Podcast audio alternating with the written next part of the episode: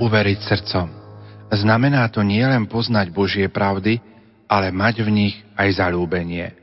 Ježiš vyčítal emavským učeníkom, že boli ťarbaví srdcom uveriť všetko, čo hovorili proroci. Aj svätý Pavol hovorí, lebo srdcom veríme na spravodlivosť a ústami vyznávame na spásu. Zástoj srdca v úkone viery možno chápať až v dvojakej rovine – Prvou je primknutie k Bohu, zalúbenie si Jeho osoby, Jeho tajomstva. Jednoducho to, že sa nám pravdy zjavenia páčia. V druhom zmysle uveriť srdcom vyjadruje chápavosť človeka a radostnú angažovanosť sprevádzanú aj určitou mierou emócie a citov pri utváraní vzťahu k Bohu. Uveriť v Božiu pravdu neznamená byť len informovaný, ale priam oslovený a až do srdca zasiahnutý láskou Boha, ktorá vyžaruje z jeho pravdy. Rozum, vôľa a ľudské srdce sa v úkone viery od seba nedajú oddelovať, vzájomne sa doplňajú a ovplyvňujú.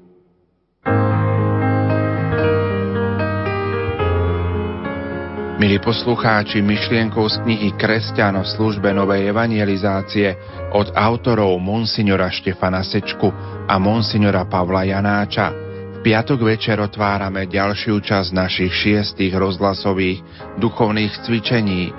Už o chvíľu prepojíme do rozhlasovej kaplnky svätého Michala Archaniela, odkiaľ vám v priamom prenose ponúkneme eucharistickú adoráciu, ktorú bude viesť exercitátor šiestých rozhlasových duchovných cvičení, banskobistrický diecézny biskup Monsignor Marián Chovanec. Účinkuje hudobná skupina z farnosti svätého Michala Archaniela – Banská Bystrica Fončorda. Techniku prenosu zabezpečujú Richard Čvarba a Peter Ondrejka. Nerušené počúvanie a hlboký duchovný zážitok vám zo štúdia praje Pavol Jurčaga.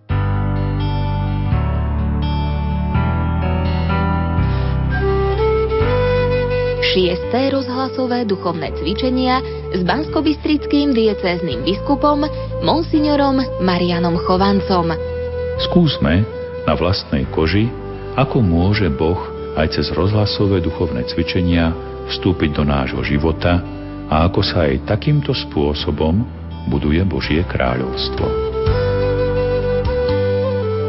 Svetlo a pokoj do vašich príbytkov. Pracovníci Rádia Lumen vám prajú požehnané a milostiplné veľkonočné sviatky. Ďakujeme, že nás počúvate.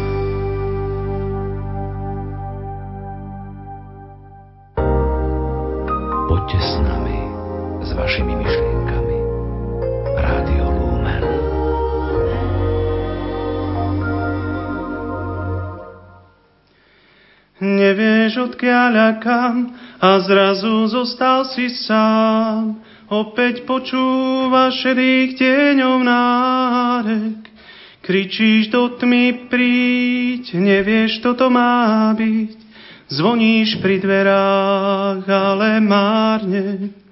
Vraví, skončiť to chcem, život je ako zlý sen.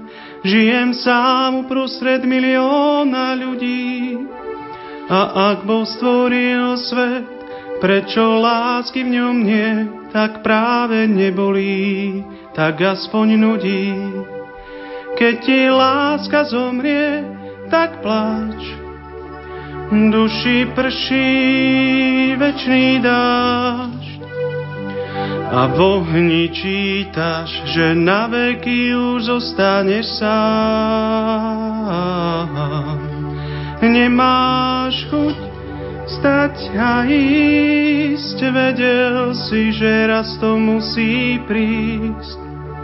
A viem, že aj keď prídeš k nám, zostávaš sám.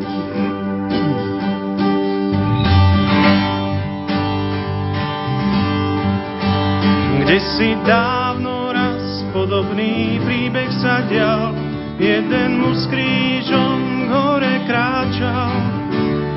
Tiež bol slabý a sám, za ním zástup ohnal, cestu bolestí krvo zmáčal. Nemal to ľahšie, to nie, celé nie som stvorenie. Kvôli tebe vzal na ramená kríž.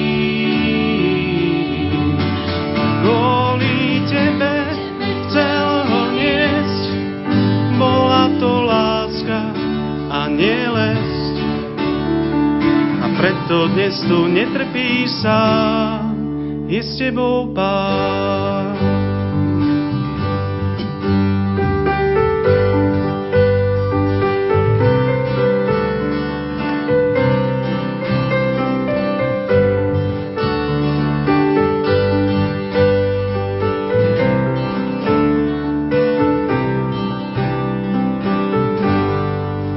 Ak nevieš odkiaľ a kam a zrazu zostal si sám, Opäť počúvaš šedých deňov nárek, kričíš do tmy príď, nevieš, to to má byť. Ježiš počuje a chápe. Nech je zvelebený Ježiš najsvetejšej oltárnej sviatosti. Od tohoto času až na veky. Spoločne volajme, Buď pozdravený Ježišu, bohatý na milosrdenstvo. Buď pozdravený Ježišu, bohatý na milosrdenstvo. Pane, Ty ma skúmáš a vieš o mne všetko. Ty vieš, či stojím, či sedím. Už zďaleka vnímáš moje myšlienky. Či kráčam a či odpočívam, Ty ma sleduješ.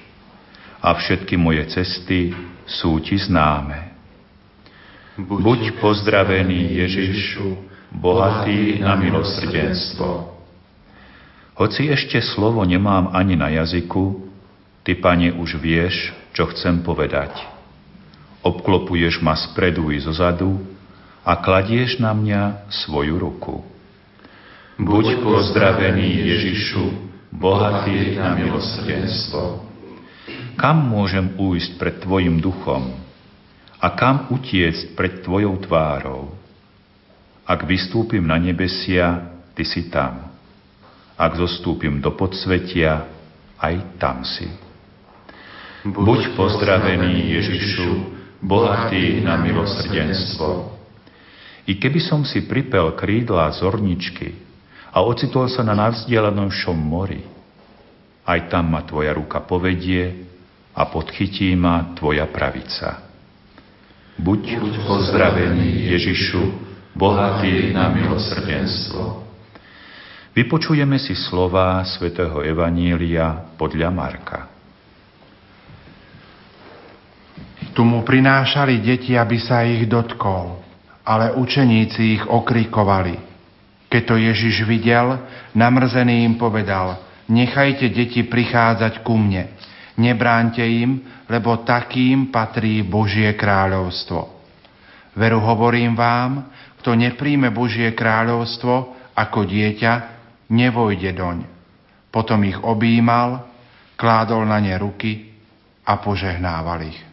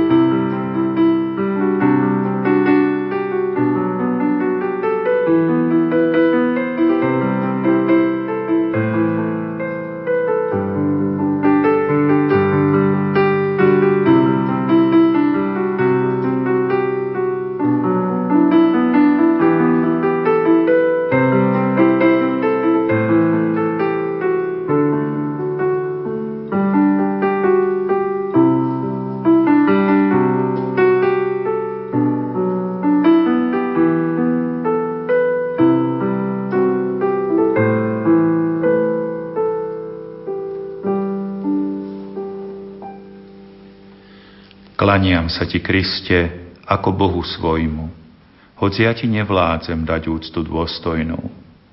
Preto vrúcne vzývam vás, anielské zbory, nech sa spolu s vami môj duch jemu korí. Pápež Benedikt XVI učil, že eucharistická poklona je najmä objatie s Ježišom. Pokúsme sa počas tejto poklony o toto duchovné objatie s Ježišom Kristom. Pred 2000 rokmi sa v palestínskom Betleheme narodil malý chlapec. Jeho matka Mária bola vydatá za Jozefa. Obaja, Jozef i Mária, boli chudobní. A keďže v Betleheme boli len dočasne, kvôli ščítaniu ľudu, ktoré nariadil rímsky cisár Augustus, malý chlapček ktorému dali na 8. deň meno Ježiš, sa narodil v Maštali. Toto biedne miesto, Maštal, poukazuje na duchovnú i materiálnu biedu, ktorú máme neustále okolo seba a Boh nám chce z nej pomôcť. Nikdy nebolo na zemi toľko boháčov, ako je dnes. A zároveň nikdy nebolo na zemi toľko biedných, ako dnes. Svet zameraný na materiálne bohatstvo a konzumizmus ľudstvo ochudobňuje a mrzačí. A svet si sám nevie pomôcť. Boh sa však nad nami zmiloval. Vtelený Ježiš, narodený v Betleheme, ako chudobný prišiel medzi nás, aby nás po každej stránke obohatil. Aj po stránke duchovnej, aj po stránke fyzickej. Urobil to jedinečným spôsobom. Na kríži zomrel za nás a postavil sa za každého človeka, aj toho najbiednejšieho, keď povedal Veru hovorím vám, čokoľvek ste urobili jednému z týchto mojich najmenších bratov, nie ste urobili. Svetý otec František na začiatku svojej služby povedal, že církev je tu pre chudobných. Áno, církev v duchu svojho zakladateľa najlepšie pomáha odstraňovať biedy sveta. Aj duchovné, aj materiálne. A my, verní synovia církvy, by sme mali byť ostatným príkladom. Zorganizovať pre chudobných pomoc nie je ľahké. Sme však zodpovední za tých, ktorí sú nám blízko. Za rodiny, ktoré nemajú na drahý nájom. Za deti, ktoré idú do školy bez raňajok, lebo doma nemajú čo zjesť. Za chorých, ktorí nemajú na drahé lieky a liečbu. Za ľudí, ktorí musia obmedziť svoje jedlo na jediné cez deň, lebo nemajú na viac. Otvor, Pane, naše oči, aby sme videli bratov, ktorí biedia v našom susedstve, v rodine, v škole. Mnohí z nich s hambou ukrývajú svoju biedu a hlad, jedine naširoko otvorené oči, ktoré pozerajú na jedlo, hovoria o ich prázdnom žalúdku. Pane, veríme, že si prišiel zachrániť svet od chudoby. Otvor naše oči na chudobných a hladných bratov Nauč nás rýchlo a diskretne pomáhať tým, ktorí čakajú na pomoc a na kôrku chleba. Aj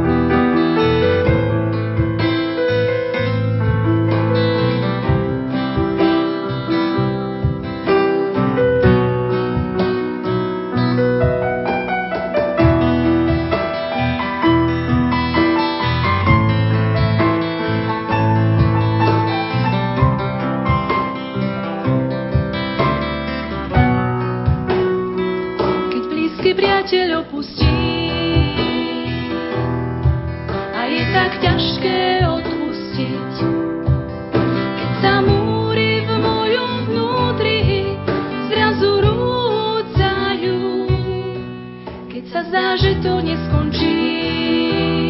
Slzy sa tlačia do očí.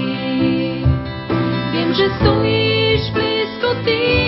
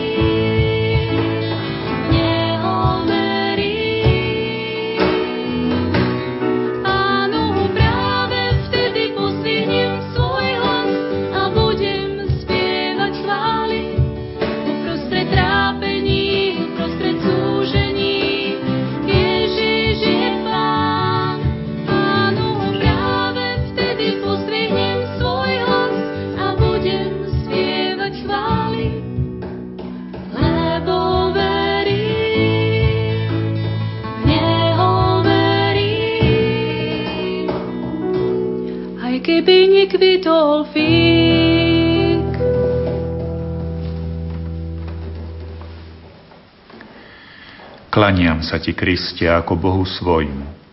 Hoci ja ti nevládzem dať úctu dôstojnú.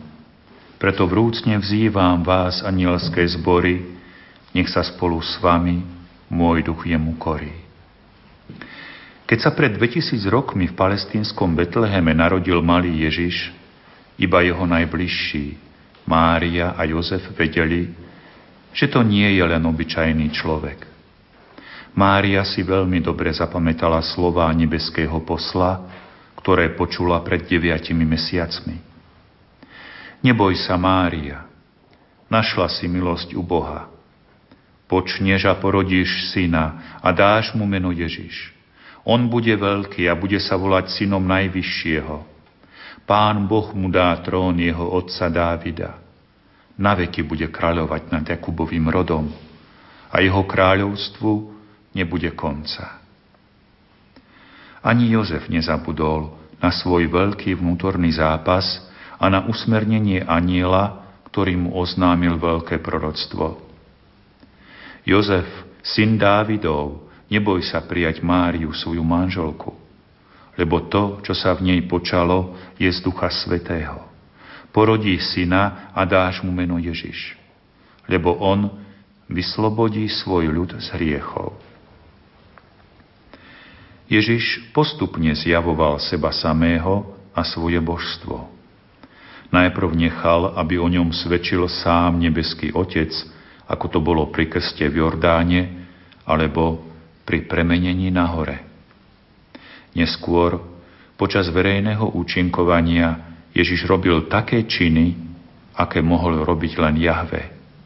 A tým sa robil rovným Bohu. Poslal učiť prorokov, zákonníkov a učiteľov, dával zákony, vyhlásil sa za pána soboty, odpúšťal hriechy, kriesil mŕtvych a uzatvoril s ľudstvom novú zmluvu. Nakoniec Ježiš prišiel k, naj, k najsmelším slovám zjavujúcim jeho božstvo. Ja a Otec sme jedno. Podľa súvislosti je zrejme, že nejde len o morálnu jednotu medzi Ježišom a Otcom, ale o fyzickú jednotu, o jednotu v podstate. V tomto zmysle aj jeho protivníci pochopili tieto slová a preto ho obvinili z rúhania. Myšlienka vzájomnej jednoty, prenikania a splývania s Otcom je vyjadrená vo veľkňaskej modlitbe. Aby všetci boli jedno, ako Ty, Otče, vo mne a ja v Tebe. Aby aj oni boli v nás jedno, aby svet uveril, že si ma Ty poslal. Pane Ježišu, veríme a vyznávame, že Ty si pravý Boh, večný syn nebeského Otca. Len Ty, ako Boh, si mohol pri poslednej večeri premeniť chlieb na svoje telo a víno na svoju krv. Len Ty, ako Boh, môžeš prostredníctvom svojich kňazov opakovať toto premenenie pri každej svetej omši a tak byť sviatostne prítomný medzi nami.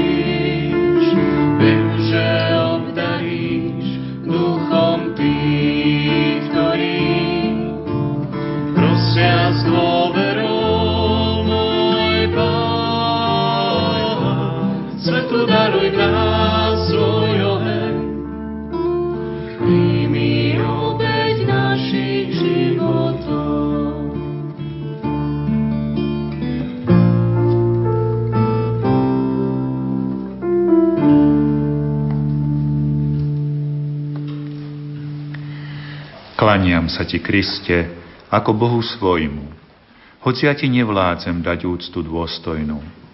Preto vrúcne vzývam vás, anielské zbory, nech sa spolu s vami môj duch jemu korí.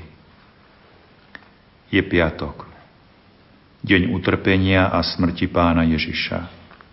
On sa dobrovoľne stal veľkonočným baránkom, ktorý sa obetoval za nás. Tak sa naplnilo veľké Izejášovo proroctvo. Nemá podoby ani krásy, aby sme hľadeli na Neho a nemá výzoru, aby sme po ňom túžili. Opovrhnutý a posledný z ľudí, muž bolesti, ktorý poznal utrpenie, pred akým si zakrývajú tvár. Opovrhnutý a preto sme si ho nevážili. V skutku on niesol naše choroby a našimi bôlmi sa on obťažil, no my sme ho pokladali za zlého, zbitého, strestaného Bohom a pokoreného. On však bol prebodnutý pre naše hriechy, stríznený pre naše neprávosti. Na ňom je trest pre naše blaho a jeho ranami sme uzdravení. Všetci sme blúdili ako ovce, išli sme každý vlastnou cestou a pán na neho uvalil neprávosť nás všetkých. Obetoval sa, pretože sám chcel a neotvoril ústa. Ako baránka viedli ho na zabitie, ako ovúcu, čo onemie pred svojim strihačom a neotvoril ústa. Pane Ježišu, veríme a vyznávame, že Ty si sa obetoval a zomrel za kríži za nás i za celý svet. V nikom inom nie spásy, iba v Tebe.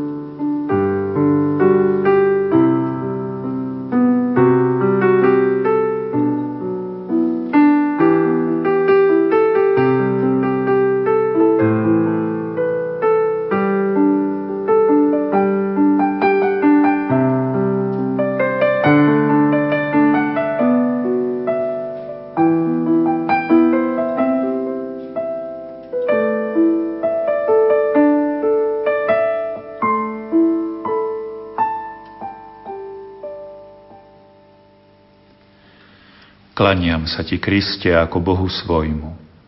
Hoď ja ti nevládzem dať úctu dôstojnú. Preto vrúcne vzývam vás, anielské zbory, nech sa spolu s vami môj duch jemu korí. Eucharistická poklona je najmä objatie s Ježišom. Aj ja by som ťa chcel objať, Pane. Dnes je však piatok a Ty, Pane, za mňa trpíš a zomieraš na kríži. Čo pre mňa znamená teraz objať ťa? Ježišu, Ty si odpovedal svojim učeníkom. Kto chce ísť za mnou, nech zaprie sám seba. Vezme svoj kríž a nasleduje ma. Lebo kto by chcel svoj život zachrániť, stratí ho. Ale kto stratí svoj život pre mňa, nájde ho. Veď čo osoží človeku, keby aj celý svet získal a svojej duši by uškodil? Alebo za čo vymení človek svoju dušu? Ježišu, teraz ťa objať znamená stratiť svoj život pre teba. Biblický výraz stratiť život pre teba je žiť podľa tvojej vôle, podľa tvojho slova, podľa tvojho poriadku. A to chcem, pane. Opäť sa pýtam, čo pre mňa znamená teraz ťa objať? Ježišu, ty si vyzval svojich učeníkov. Nič nie je skryté, čo by sa neodhalilo, a nič utajené, čo by sa neprezvedelo. Čo vám hovorím vo tme, hovorte na svetle. A čo počujete do ucha, rozhlasujte zo striech. Nebojte sa tých, čo zabíjajú telo, ale dušu zabiť nemôžu. Skôr sa bojte toho, ktorý môže i dušu, i telo zahubiť v pekle. Každého, kto mňa vyzná pred ľuďmi, aj ja vyznám pred svojim Otcom, ktorý je na nebesiach. Ale toho, kto mňa zaprie pred ľuďmi, aj ja zapriem pred svojim Otcom, ktorý je na nebesiach. Ježišu, teraz ťa objať znamená viac sa bať hriechu ako utrpenia. Teraz ťa objať znamená odvahu vo vyznávaní svojej viery. Teraz ťa objať znamená žiť čestne a svedomito. A to chcem, Pane. Aj tretí raz sa ťa, trpiac Ježišu, pýtam. Čo pre mňa znamená teraz ťa objať. Ty si nám zanechal svoje prikázanie.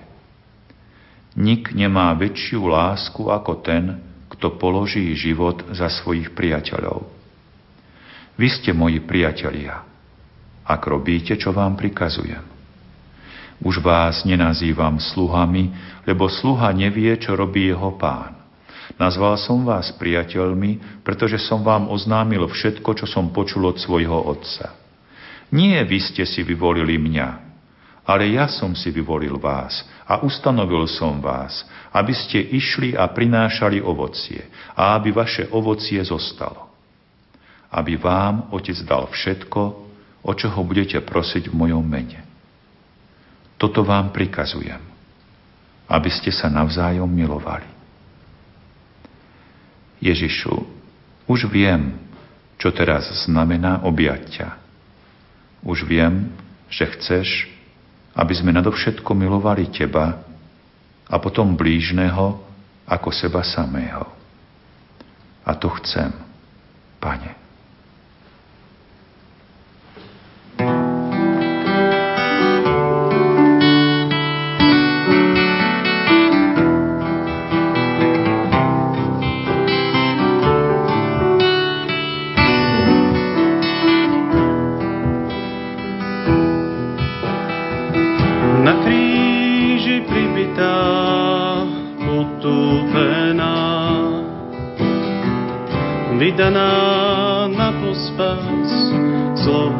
za nás.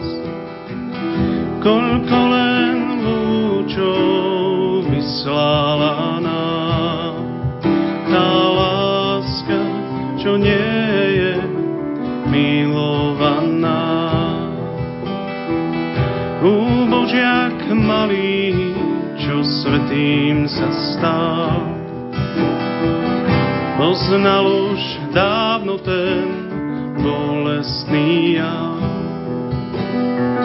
Slzami ľútosti oplakáva, že láska si má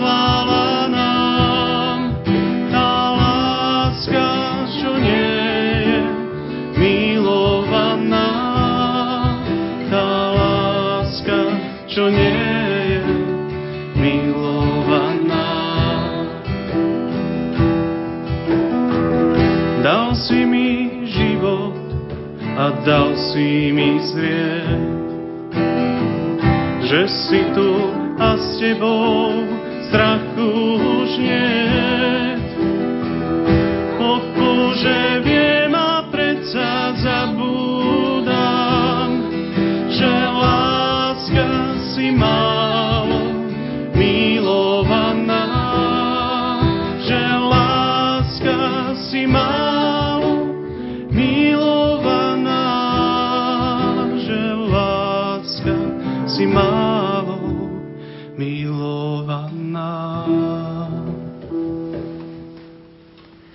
Modlíme sa. Pane, pozeráš sa na mňa a ja pozerám na Teba. Si živé slovo Otca, cez ktoré stvoril svet a ktoré sa stalo človekom, akým som aj ja. Si Božím synom a synom Panny Márie, ktorá povedala áno Tvojmu príchodu na svet. Si dobrý pastier, ktorý ide za stratenou obcov, si vinič a my sme jeho ratolesti. Si moja brána k Otcovi a Otcova brána ku mne. Si Boží súcit s nami i radosť z nás. Si Božie odpustenie našich hriechov a Božie zľutovanie s nami. Si pšeničné zrno, ktoré sa melie a stáva sa chlebom väčšného života. Si obrazom Boha, v ktorom spoznávame Otca. Si vtelená láska, ktorá ma nikdy neopúšťa a ktorá je silnejšia ako smrť.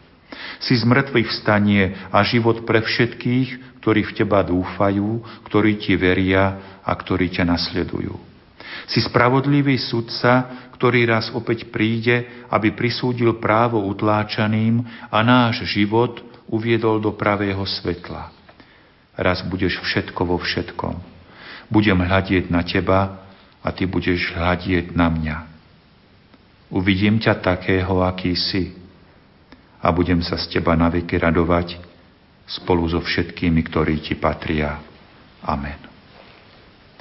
Modlíme sa slovami starozákonného žalmistu. Milujem ťa, Pane, moja sila. Pane, opora moja, útočište moje, osloboditeľ môj. Bože môj, moja pomoc Tebe dôverujem, Ty si môj štít, sila mojej spásy a môj ochranca. Vzývať budem pána, lebo jemu patrí chvála a budem zachránený pred nepriateľmi. Obklúčilo ma smrtiace vlnobytie a vydesili zlostné prívaly. Ovinuli ma povrazy záhrobia, zovreli ma osídla smrti. V úzkosti som vzýval pána, a volal som k svojmu Bohu. Zo svojho chrámu počul môj hlas a moje volanie pred jeho tvárou preniklo k jeho sluchu. Dal si mi svoj štít záchranný, pravicou si ma podporil a tvoja láskavosť ma urobila veľkým. Mojím krokom si cestu uvoľnil a moje nohy nepociťujú únavu. Nech žije Pán, nech je zvelebený môj záchranca, nech je vyvýšený Boh, moja spása. Bože, Ty si ma poveril odplatou a podmanil si mi národy. Ty si ma oslobodil od zlostných nepriateľov. Povýšil si ma nad mojich odporcov a vytrhol si ma z rúk násilníka.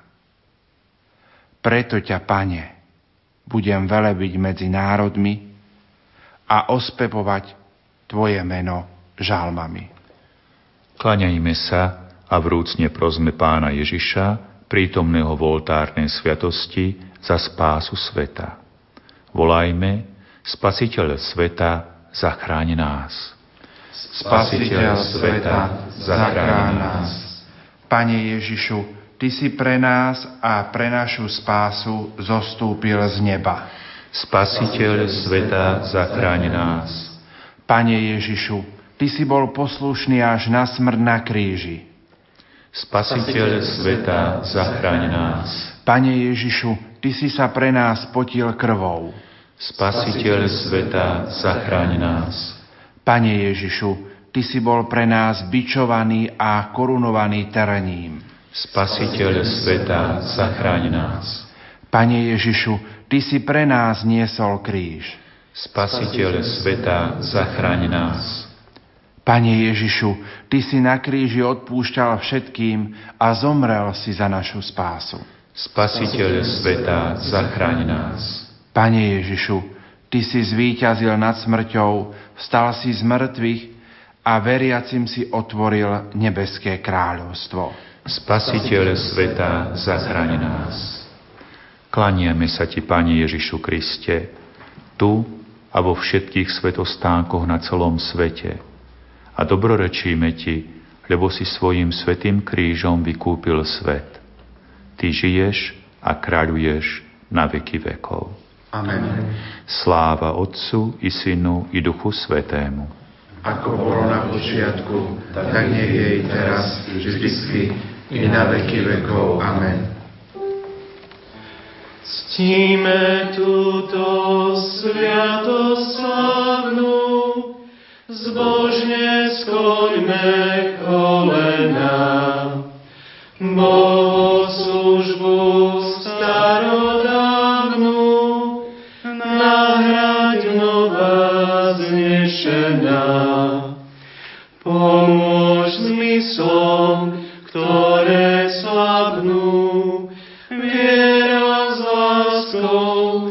spojená. Otcu, Synu, jedinému, chvála buďa plesanie. Sláva moc a čest ich menu, tak aj dobrorečenie. Od obidvoch poslavému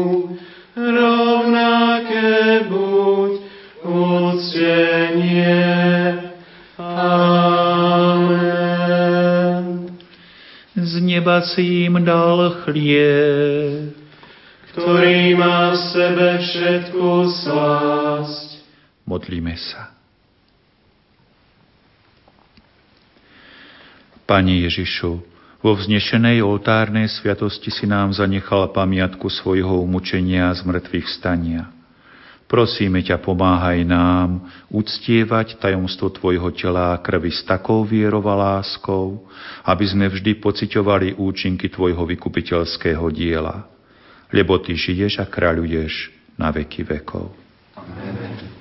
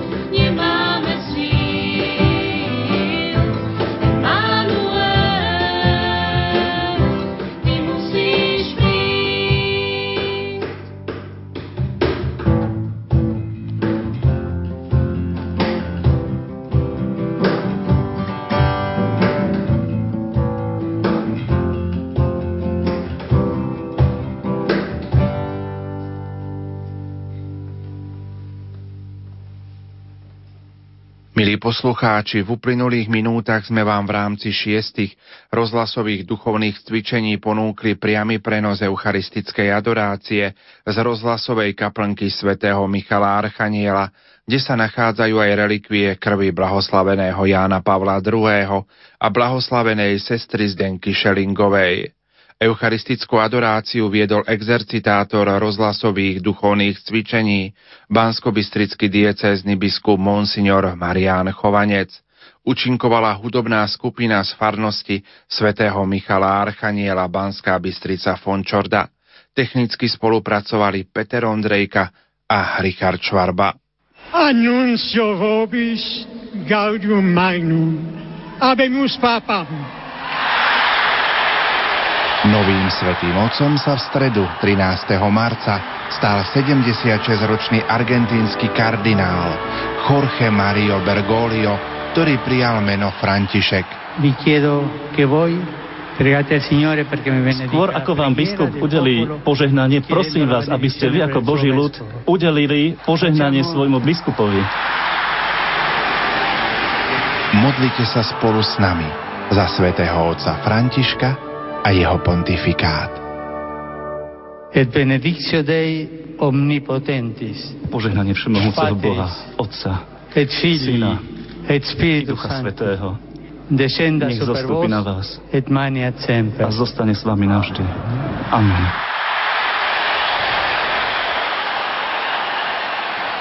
Počas postného obdobia sa veľa hovorí aj o láske k Bohu, ktorý za nás zomrel na kríži, ako aj o láske k blížným. Nech nás k hľadaniu lásky, tejto schopnosti milovať Boha a zároveň blížneho, pozbudí aj tento príbeh uverejnený pred rokmi v salesiánskom časopise Svetlo. Interpretuje kolegyňa Jana Verešová. Pilot predsedil cez zuby. Nemožno letieť, bude výchor a búrka. Muž v koženom kabáte, asi 40 nervózne zaťal peste. Musím letieť za každú cenu. Černosy nám štrajkujú. Ak neodletíme včas, bude to znamenať ohromnú finančnú stratu. Naučím tých čiernych poslúchať. Zašomral nervózny Jacques Nuil. V tej chvíli z bokov motora vyšľahli plamene. Čelo pilota sa zvraštilo. Jeho oči so zúfalým výrazom sa upreli do diaľky. Medzi vlnami mora bolo vidieť černieca malú škvrnu, ostrov. Lietadlo zamierilo k nemu. Boli to hrozné chvíle. Z pravého boku lietadla blízko vrtule vyšľahli plamene a dym. Jacques Nouil vyskočil prvý. Pilot za ním asi o pol minúty. Lietadlo sa zrútilo do mora. Pilotovi sa padák otvoril neskoršie, preto sa vznášal o niekoľko metrov nižšie. Ach, čože je to? Žakovi Nuilovi sa hrôzou zastavil dých. Pilotov padák horel. Ešte malá chvíľka a posledný krát pozrel pilot vydeseným pohľadom na Žaka. V nasledujúcom momente sa jeho telo zrútilo do strašnej hlbiny. Keď Žak bol už nízko nad zemou, uzrel na pobrežných skalách telo pilota. Mrazenie hrôzy mu prebehlo po všetkých nervoch, potom omdlel. Od námahy, strachu a prudkého duševného otrasu. Prišiel k sebe, až keď mu lejak zmáčal horúcu tvár – Otvoril oči a zahľadel sa na príšery okolo seba, na ich hníjúce telá, zúfale tváre a zachvel sa. Tých príšerných tvorov je čoraz viac. Vynorili sa z húštin, obklopili cudzinca a zvedavo sa dívali na neho. Tam tomu chýba pravá ruka, i ľavú má na mnohých miestach rozožratú strašnou chorobou. Ten veľa neho zas na mieste nosa má strašný čierny otvor. Žakovi vystúpil na čelo studený pot ostrov malomocných. A znova omdlel. Nevedel, ako dlho bol v bezvedomí. Keď sa prebral, nechápavo sa začal obzerať okolo. Kde je? Ležal v malej izbičke na primitívnej posteli zhotovenej z bambusu a palmových listov. Nad ním sa skláňala zarastená tvár s dobráckým úsmevom. Beloch. Veď je to Beloch. Vy ich ošetrujete? Spýtal sa s údivom Belocha. Až teraz si všimol jeho dlhý biely habit. Misionár s usmiatou tvárou prikývol. Žak si vzrušene sadol na posteľ. Ale veď sa nakazíte. Obetoval som sa, odpovedal. Viem, akému nebezpečenstvu som sa vydal. No pritom som nesmierne šťastný. Stovkám a stovkám týchto úbožiakov vlievam do duší nádej a radosť. Učím ich pravdám katolíckej viery, hlásam im väčší život, vrcholnú blaženosť po smrti. Jacques Nouil nechápal. Láska. Nesmierne milujem Boha a v ňom všetkých ľudí. Som šťastný, keď môžem malomocnému obviazať ranu. Medzi týmito malomocnými sa cítim ozaj šťastný, lebo tu nachádzam plnosť života. Učím ich milovať ich strašný kríž. Vštepujem do ich duší lásku. Lásku ku každému. Lásku, ktorá odpúšťa a dobrorečí, kde iní nenávidia. Ktorá miluje, kde iní zabíjajú. Ktorá žehná, kde iní preklínajú. Keby láska ako žiarivé more prevalila sa všetkými dušami, nebolo by na svete vojen, vražd, kríut a zúfalstva. Jacques Nouil počúval s najväčším úžasom. Jeho nervy sa prudko rozochveli zážitkami posledných chvíľ, pád lietadla, smrť pilota, hníjúce telá malomocných. V tejto chvíli on namiesto pilota mohol ležať mŕtvý na pobrežných skalách – či nemá komu si ďakovať, koho si milovať, že má zdravie, kým iní zaživa hnijú. V duši Žaka zvláštny pocit súcitnej lásky. Čo on poznal doteraz? Aký život? Hnal sa za šťastím, ale kde ho hľadal? V peniazoch, v utláčaní a vykoristovaní druhých. Na fronte videl, ako človek človeka vie vraždiť a nenávidieť. Neveril už v nič vznešané a krásne. A hľa, tu tento bledý misionár ukazuje mu novú a krásnu cestu. Cestu lásky. Keď prišiel večer, Žak kľačal na kolenách v misionárovej chatrči a spovedal sa. Bolo to dávno, šepká Žak. Mal som vtedy práve 19 rokov. Umrela mi matka. Neplakal som však za ňou. Moje srdce bolo už zatvrdnuté, skazené zlým svetom. Horel som strašnou túžbou po bohatstve, hoci otec bol dosť zámožný. Otec a ja sme mali rovnakú povahu. Matka a môj mladší brat boli zase pravým opakom. Dávali almužny, modlili sa a chodili do kostola. Pre tieto vlastnosti som ich nenávidel. Keď matka umrela, ostal môj brat bez opory. Mal vtedy 11 rokov. Raz v opilosti prebehla mi hlavou krutá myšlienka. Zabijem brata a celý otcov majetok prípadne mne. Otec bol totiž ťažko chorý, lekári čakali na jeho smrť. Raz v noci s kuchynským nožom v ruke priblížil som sa k posteli brata. Ako opitý človek nevedel som ísť potichu. Tak sa stalo, že miesto srdca prebodol som mu celú dlaň pravej ruky. Medzi hrubými nadávkami, ktoré opitý chrlia zo seba, vyzradil som, prečo som ho chcel zabiť. Na druhý deň brat zmizol a odvtedy nebolo po ňom chýru. Rád by som chcel napraviť svoj hriech. Rád by som rozširoval na zemi lásku. Lež žiť takým životom ako vy, dôstojný oče, na to nemám sily. Misionárova tvár bola stále rozžiarená milým úsmevom. Nemusíte predsa žiť tak ako ja. O dva týždne pôjde tadeto loď, ktorá mi dovezie lieky a obvezy. Odídete s ňou a doma môžete pokojne rozširovať lásku. Dávajte almužny, majte súcit s trpiacimi, rozdávajte úsmevy a život vám bude úsmevy vracať. Rozdávajte šťastie biedným a budete šťastní, ale hlavne upevňujte vo svojej duši každodenným kratším rozímaním lásku a dosiahnete duševné blaho. More pri pobreží bolo plitké, loď preto zakotvila ďalej od brehu. Na vlnách sa hojdá čln. Jacques Nouil si sa dá doň medzi veslárov a čln sa pohol smerom k lodi. Misionár stojí na brehu v žiari zapadajúceho slnka. Dvíha pravú ruku a žehná odchádzajúcemu Žakovi. Žak zrazu vyvalil oči. V žiari slnka videl celkom zreteľne žehnajúcu misionárovú ruku – Krížom cez jej dlaň tiahla sa hrubá, červenkastá jazva. Misionár sa milo usmial. Jacques Nouvel je neschopný pohnúť jazykom. Stojí celkom zmeravený vo vzdialujúcom sa člne. Zdá sa mu, že v duši mu znejú slová. Láska, ktorá odpúšťa a dobrorečí, kde iní nenávidia, ktorá miluje, kde iní zabíjajú, ktorá žehná, kde iní preklínajú.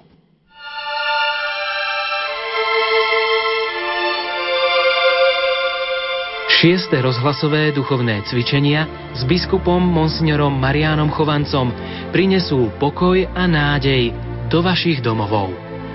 Príprava na duchovné cvičenia by mala obsahovať dobrú vôľu, podopretu viacnásobnou modlitbou a pevné rozhodnutie, že pána, ktorý zaklope na dvere môjho srdca, pustím dnu. Milostivý čas v rozhovore s Bohom budeme prežívať od štvrtka 21. marca do neskorej noci v sobotu 23. marca.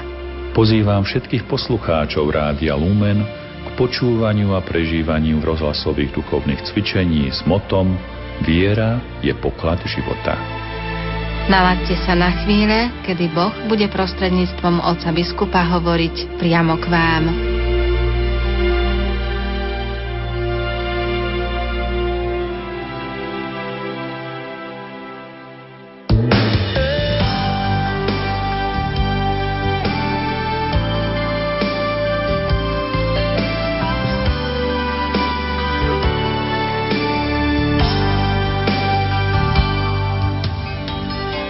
Dáva stále viac znamení zlých čas.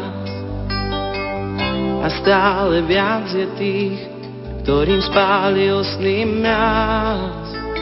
Vraj niekto práve hlása, že je tu už dnes dní.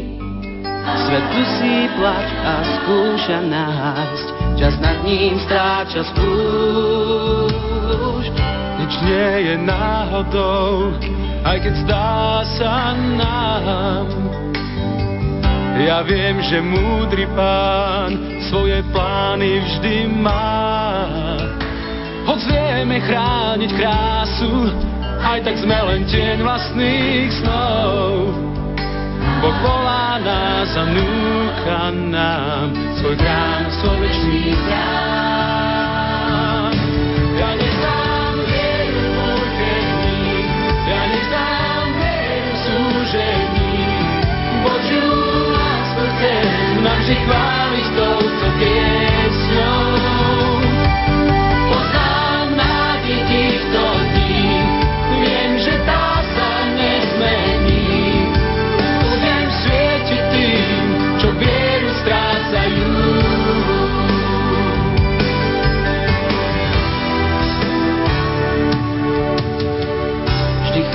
Vieru v nás, nech to každý vie.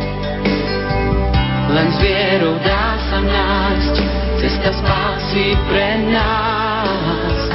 Ja viem, že tiež raz zistíš, že len s Bohom vieš za čím ísť. On dá ti síl do prázdnych žil, veď má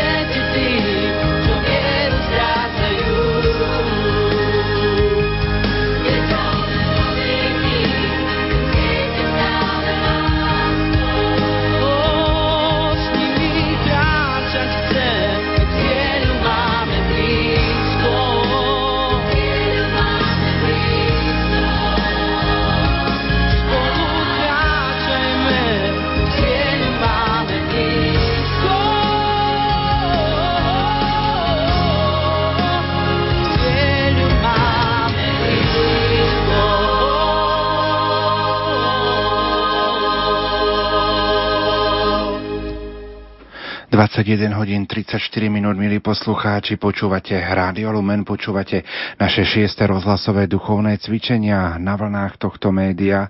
V tejto chvíli už vysielame zo štúdia Rádia Lumen z Banskej Bystrice a dovolte mi, aby som vo vysielacom štúdiu privítal aj exercitátora šiestých rozhlasových duchovných cvičení Bansko-Bystrického diecézneho biskupa Monsignora Mariana Chovanca. Otec biskup, vitajte aj v tomto takom rozhlasovom spoločenstve medzi Ďakujem. nami. Ďakujem. Som veľmi rád, že ste prijali pozvanie exercitátora eh, šiestých rozhlasových duchovných cvičení a pripomeniem kontakt do štúdia pre našich poslucháčov, aby nám potom mali možnosť napísať, ako oni prežívajú tieto milosti plné chvíle 0911 913 933 a 0908 677 665, mailová adresa bude lumen.lumen.sk. A teraz sa, milí poslucháči, už o chvíľu započúvame do prednášok oca biskupa Monsignora Mariana Chovanca.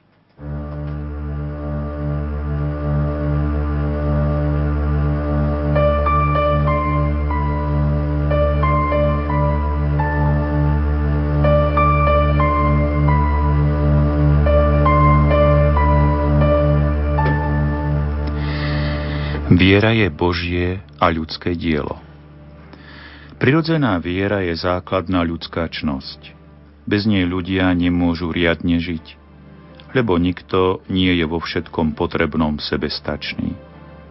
Každý potrebuje napríklad veriť, že v obchode kupuje zdravé potraviny, že ho v autobuse vezie spôsobilý šofér, že rýchla záchranka, ktorá prišla k jeho chorému dieťaťu, je kompetentná k liečbe. Nikto si totiž k životu nezabezpečí všetko sám, ani nie je schopný všetko to, čo od druhých príjma, preverovať. Prirodzená viera je teda k normálnemu životu nutne potrebná. Okrem prirodzenej viery poznávame aj nadprirodzenú vieru. Vieru v Boha. Keď veriť znamená príjmať niečo za pravdu, kvôli uznávanej autorite, tak nadprirodzene veriť znamená príjmať to, čo nám Pán Boh zjavil, a to kvôli jeho autorite.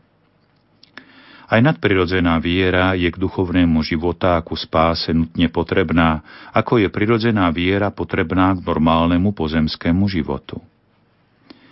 V liste Hebrejom čítame Bez viery je totiž nemožné páčiť sa Bohu lebo kto prichádza k Bohu, musí veriť, že je a že odmienia tých, čo ho hľadajú. Pán Ježiš vyzdvihol absolútnu potrebnosť viery, keď učil Chodte do celého sveta a hlásajte evanílium všetkému stvoreniu.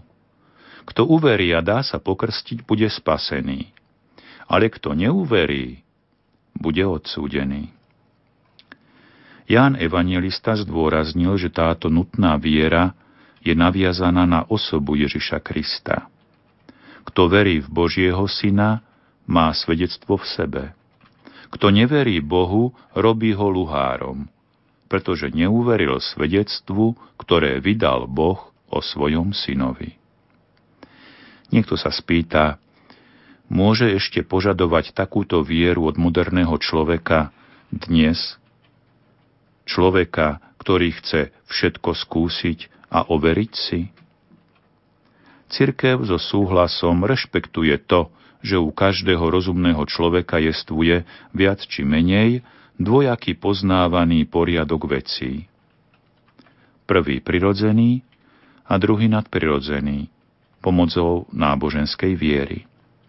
Pretože okrem toho, čo môžeme dosiahnuť prirodzeným rozumom, vďaka škole, vede a životným skúsenostiam, podávané sú nám aj Božie tajomstvá, ktoré nemožno poznať inak, ako iba vďaka Božiemu zjaveniu. No toto zjavenie je nám podávané tak, aby malo reálnu bázu viery, aby bolo pre ľudí hodnoverné. Napríklad Vedecká kristológia chce pomocou biblickej archeológie a historickej kristológie dokázať historickosť osoby Ježiša Krista. Avšak len v duchu svetom Na základe poznania viery, ktorú učí dogmatická kristológia, možno uznať, že ten, skutočne žijúci Ježiš na tejto zemi, je Boží syn. A následne, len v duchu svetom si možno zamilovať Ježiša ako svojho pána a spasiteľa. Tak je do zdravej kresťanskej viery zaangažovaný celý rozumný človek. Jeho vedecké poznávanie, jeho poznávanie zo zjavenia a napokon aj jeho srdce. Osobné primknutie sa človeka k Bohu. Jednoducho, človek pozitívne odpovedal na Božie zjavenie. Pre úplnosť našej viery treba dodať ešte jednu dôležitú vec. Pavol Apoštol nás upozorňuje, že ľudia sú ospravedlnení zadarmo a skrze vieru. Tieto vážne slová treba chápať tak, že nič ľudské nepredchádza nášmu ospravedlneniu, ani viera, ani skutky, ale Božia milosť, ktorá vyvoláva v človeku spásnu vieru. Teda v každom, aj v tom najmenšom úkone viery, náš ľudský rozum a ľudská vôľa len spolupracujú s Božou milosťou. Preto potom najväčší teológ stredoveku, svätý Tomáš Akvínsky, ktorý zomrel v roku 1247, našu vieru definoval takto. Veriť je úkon rozumu, ktorý súhlasí s Božou pravdou na príkaz vôle, ktorú pohol Boh milosťou. V súvislosti s našou vierou niekto podotkne, že keď nastane väčší pokrok, vedecký a technický, viera zanikne. Naozaj je to tak? Nie. Cirkev vie, že nové podmienky v modernom svete majú vplyv aj na teológiu, aj na náboženský život. Prenikavejší kritický pohľad očistuje teológiu od magického chápania sveta a od zvyškov poverčivosti a vyžaduje od veriaceho čoraz osobnejšiu vieru. Tým sa však živí väčší zmysel pre Boha. Ak sa však výskumné metódy uplatňované vo vedeckých odboroch neprávom pokladajú za najvyššie meradlo hľadania každej pravdy, prirodovedecký či technický pokrok, ktorého metóda nie je schopná preniknúť až v podstate vecí, napomáha určitý agnosticizmus. A pred ním treba varovať. O podstate vecí nás aj v budúcnosti poučí len viera. Záverom možno zhrnúť. Nadprirodzene veriť možno iba vďaka Božej milosti a vnútornej pomoci Ducha Svetého. Je však takisto pravda, že nadprirodzene veriť je pravý ľudský úkon. Nadprirodzená viera je teda výslednicou vzájomnej spolupráce. Najprv Boha a potom človeka. thank you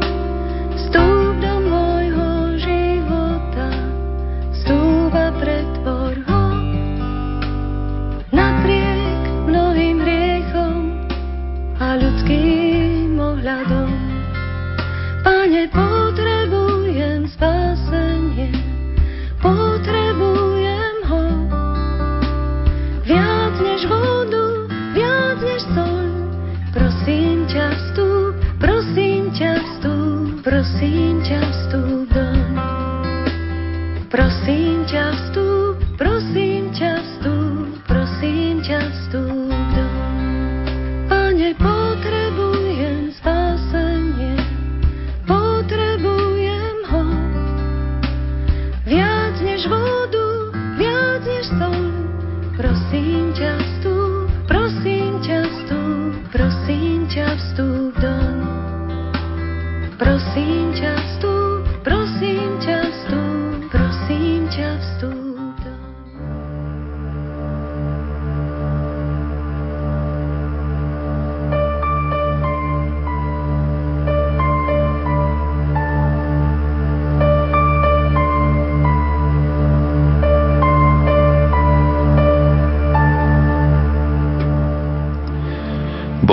existuje a je len jeden. Svetoví vedci a odborníci na archeológiu, antropológiu a sociológiu po dlhoročných skúmaniach označili človeka prívlastkom homo religiosus, čiže človek náboženský. Podľa vedcov je náboženstvo neoddeliteľnou súčasťou ľudskej prirodzenosti. Vychádzajú totiž z vlastných exaktných zistení.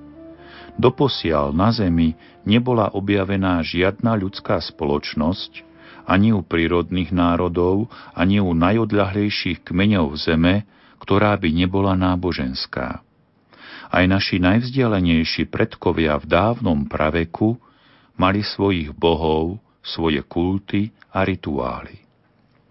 Najmä v posledných desaťročiach vedecké poznanie o počiatkoch vesmíru, zeme, života i človeka obdivuhodne napreduje a pritom privádza do úžasu odborníkov. Aký je svet detailný, obdivuhodný, kauzálny a harmonicky prepojený. Toto všetko poukazuje na úžasný svetový plán a na akýsi geniálny mozog, tak to vidia aj neveriaci vedci. Vedecké napredovanie môže šťastie vyvolávať otázky a pochybnosti, ak by bola teológia nesprávne spätá s jedným vedeckým pohľadom. Lebo jeho inovácia by nabádala inovovať aj Božiu pravdu. Ak je však teológia teológiou, to jest slobodná od konkrétnej vedeckej pravdy, s radosťou môže vítať všetky nové poznatky, o spôsobe uskutočnenia stvoriteľského diela. Filozofia a teológia, vychádzajúc z mechaniky nášho sveta, vytvorili cestu, ako sa prirodzeným spôsobom priblížiť k myšlienke, že Boh existuje. Poukázali na princíp kauzality, podľa ktorého príčina predchádza účinok. Preto sa svet, či hmota, či energia, neurobili sami – Svet, v ktorom platí kauzalita, musí mať pôvodcu. O možnosti spoznania Boha zo stvoreného sveta hovorí aj písmo. Pavol Apoštol v liste Rimanom napísal Veď to, čo je v Bohu neviditeľné, jeho väčšnú moc a božstvo, možno od stvorenia sveta rozumom poznávať zo stvorených vecí. Takže bezbožní nemajú výhovorky. Vzdelaný africký Minúcius Felix, kresťan, napísal latinskú apológiu, ktorá sa volá Octavius. V nej píše takto. Keby si vstúpil do nejakého domu a našiel by si tam všetko pekne zariadené, usporiadané a ozdobené, určite by si bol presvedčený, že je to dielo nejakého dobrého pána, ktorý je oveľa dokonalejší ako tie pekné veci. Podobne, keď v dome sveta objavíš prozreteľnostnú starostlivosť, poriadok a zákony na nebi i na zemi, buď pevne presvedčený, že existuje Pán a Otec vesmíru, ktorý je obdivuhodnejší ako hviezdy a časti celého sveta. Z toho vidieť, že kresťania od najstarších čias uznávali pravdu, že jediného a pravého Boha, stvoriteľa, a nášho pána, možno s istotou poznať zo stvorených vecí prirodzeným svetlom ľudského rozumu. Cirkev však nikdy netvrdila ani netvrdí, že každý takto Boha spozná, ale že je možné poznať Boha prirodzeným rozumom. Okrem toho najlepšie a najsprávnejšie spoznávame Boha z jeho vlastného predstavenia sa, ktoré my veriaci nazývame Božie zjavenie. V liste Hebrejom čítame Mnoho ráz a rozličným spôsobom hovoril kedysi Boh otcom skrze prorokov. V týchto posledných dňoch prehovoril k nám v synovi, ktorého ustanovil za dediča všetkého a skrze ktorého stvoril aj svet. Kresťania túžiaci, čo najviac spoznať Boha, sú otvorení pre pôsobenie Božej milosti. A Duch Svetý im umožňuje veriť, teda aj rozumom, aj srdcom prijať, že Boh existuje a tento Boh, jediný a absolútny, je ich láskavým mocom. Dejiny nás učia, že do čias moderného osvietenstva 17. až 18. storočie nikto o existencii Boha nepochyboval, ani jednoduchí ľudia, ani vzdelanci. Dnešný globalizovaný svet nadviazal na osvietenecké spochybovanie všetkého. A zdá okrem rozumu. A vyhlasuje, že každý má právo pochybovať o, čokom, o čomkoľvek, aj o Bohu. Pomáha tento postoj človeku. Urobí ho múdrejším. Urobí ho lepším a šťastnejším. Len šťastí. A tiež len občas. Zdravá pochybnosť totiž vedie k overovaniu a tak pomáha nachádzať isté chyby v každom filozofickom systéme. Avšak, ak sa spochybňovanie rakovinovo rozrastie, človeka zneistia a vykolají. Má moderné pochybovanie legitímne miesto aj v teológii a praktickom náboženstve? Keby bolo naše kresťanské náboženstvo ľudským dielom, teda ovocím filozofov a teológov, nedalo by sa jeho spochybňovaniu nejako zabrániť, ba naopak, mali by sme ho vítať. Avšak Práve preto, že kresťanstvo je zjaveným náboženstvom, teda pravdou a cestou, danou svetu z hora, od Boha, ktorý sa nemôže míliť, spochybňovanie nie je legitímne. A tak na záver si môžeme to najpodstatnejšie zrekapitulovať. Boh existuje. A ako taký, ktorý má všetky vlastnosti naj, môže byť len jeden. Vedie nás k tomu najprv vedecké poznanie konštatovanie antropológov, že človeka, človek homo religiosus, je človek náboženský. Vedie nás k tomu fyzika a biológia, ktorá obdivuje inteligenciu a kauzalitu skúmaných skutočností. Vedie nás k tomu filozofia, ktorá sa opiera na princíp kauzality, podľa ktorého príčina predchádza účinok. A napokon existenciu Boha nám dokazuje nadprirodzené Božie zjavenie. Tak ako my ľudia vieme komunikovať a rozprávať o sebe, tak sa nám Boh zjavil. Zo zjavenia vieme nielen to, že Boh existuje, ale aj to, aký je. Thank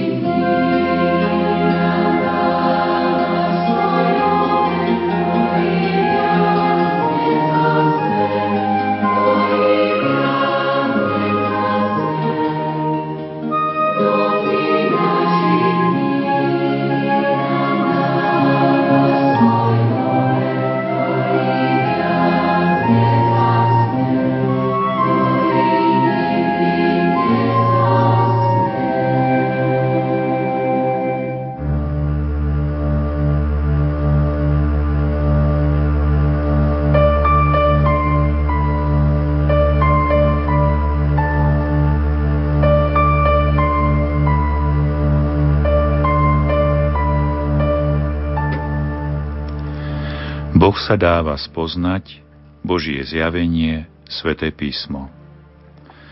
Mnohí z nás počuli o veľkom vedeckom i historickom význame tzv. roseckej dosky. Doska sa volá podľa miesta nálezu, podľa egyptského mesta Rosety, pri ústí rieky Níl do Stredozemného mora. Rosecká doska je čierny popísaný kameň, opracovaný roku 196 pred Kristom v Egypte. Dosku objavila Napoleónová expedícia v roku 1799 a od roku 1802 je uchovávaná v Britskom múzeu. Na doske je vyritých dovedná 166 znakov. Je na nej iba jediný text, ale v troch rozličných jazykoch. Egyptskom hieroglyfickom, egyptskom démotickom a gréckom. Vďaka roseckej doske bolo možné prečítať a pochopiť staroegyptské hieroglyfické písmo. Tak sa vedcom dostal do rúk kľúčový nástroj k poznávaniu starej egyptskej kultúry celého egyptského života. To, čo pre vedcov znamená rosecká doska, to pre veriacich znamená sväté písmo. Už vieme, že k najzákladnejším otázkam každého uvažujúceho človeka patrí otázka existencie Boha. Okrem toho, že Boha môžeme spoznať zo stvoreného sveta, Pán Boh vyšiel človeku osobitne v ústrety a sám sa mu zjavil. Priblížil sa k človeku a predstavil sa mu tak, aby ho človek mohol dostatočne spoznať.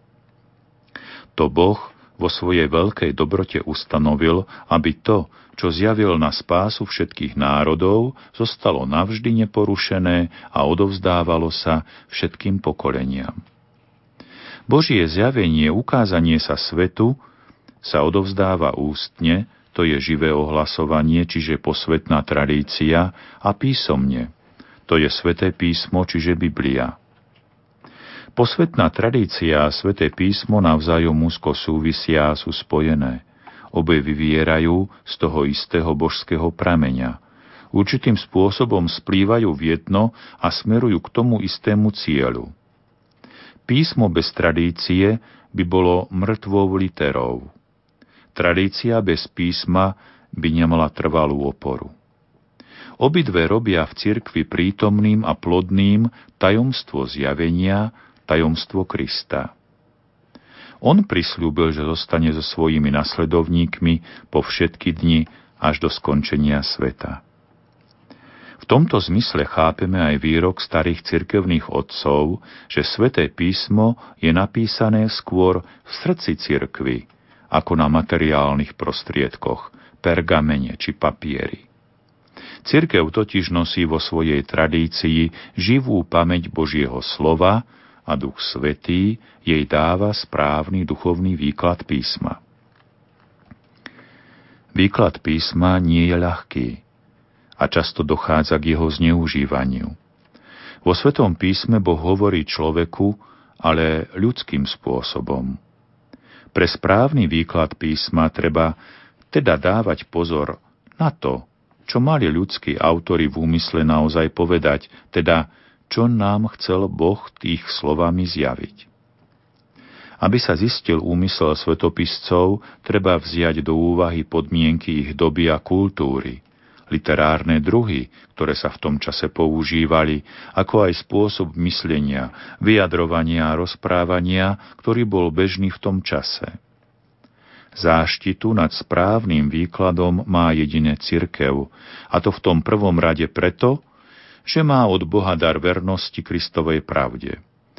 To, že církev má aj veľa biblických učencov a charizmatikov, je v tomto prípade druhoradé.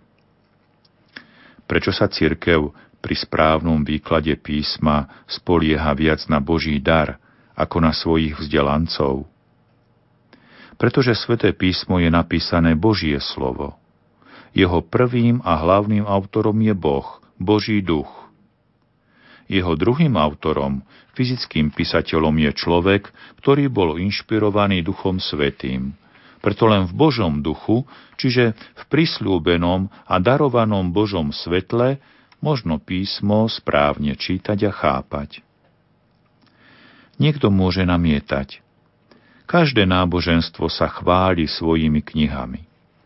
Všetci práve tie svoje pokladajú za pravé, za sveté. Ako vieme, že písmo, ktoré kresťania používajú, je naozaj Božie slovo? Kritérium pravosti písma alebo hoci ktorej knihy, ktorá sa vyhlasuje za Božiu a svetú, sú ľudské dejiny. Boh je jeden. Okrem Neho niet bohov. Niet takých, ktorí by zasahovali do sveta. Boh presahuje svet i dejiny a oni slúžia Jemu. Dejiny sú cesta a spôsob, ako sa pravý a jediný Boh zjavuje ľuďom. Dejiny dokazujú, že sväté písmo zdôrazňuje absolútnu Božiu moc nad behom udalostí a učí naozaj Božiu pravdu.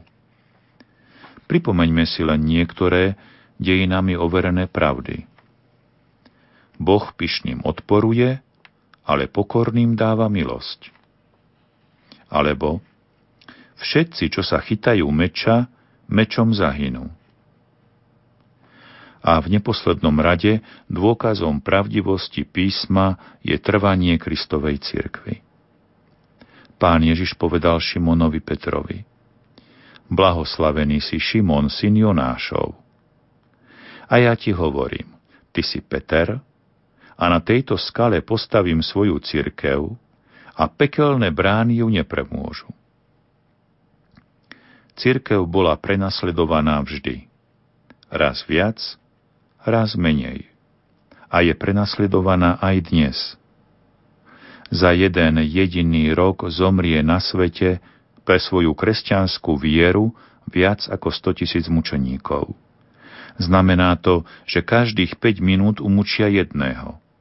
A to aj teraz, počas tejto úvahy. A napriek tomu vidíme, že cirkev žije a má čo dať svetu existuje len jedno pravé Božie zjavenie. Buďme radi a buďme vďační, že žijeme v cirkvi, ktorá z tohto zjavenia žije, chráni ho a vysvetľuje ho pre náš požehnaný pozemský život a pre našu väčšnú spásu. Jednou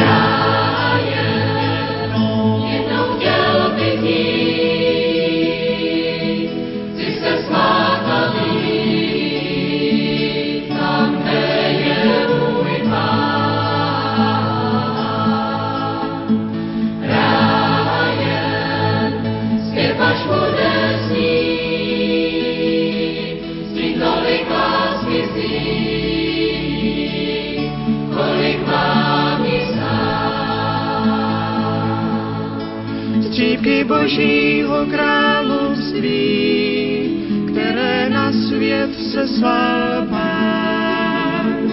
Zbírat si srdcem svým vychvadlým.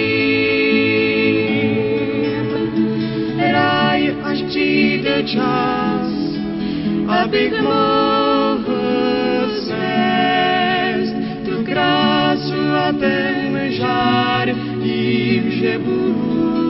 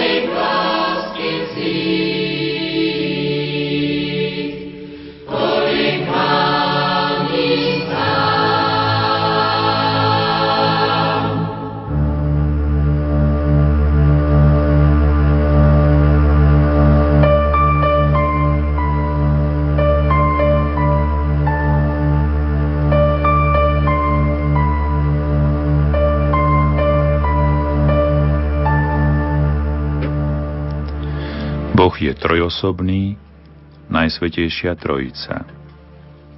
Každý zdravý človek je prirodzene zvedavý.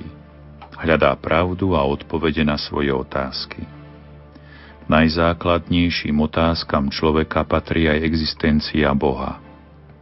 Okrem toho, že Boha môžeme spoznať zo stvoreného sveta, Pán Boh vyšiel človeku osobitne v ústrety a sám sa mu zjavil. Priblížil sa k človeku a predstavil sa mu tak, aby ho človek vo svojej fyzickej i psychickej obmedzenosti mohol spoznať. Z novozákonného zjavenia sa dozvedáme aj to, že Boh sám v sebe je trojica osôb.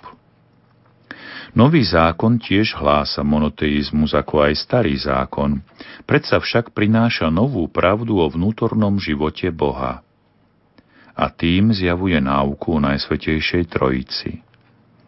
Táto náuka nie je obsiahnutá v nejakom osamotenom citáte.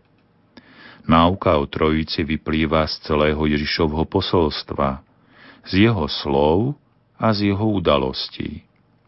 Náuka o Trojici vyplýva z celkového chápania Kristovho zjavenia z vnútornej podstaty Nového zákona.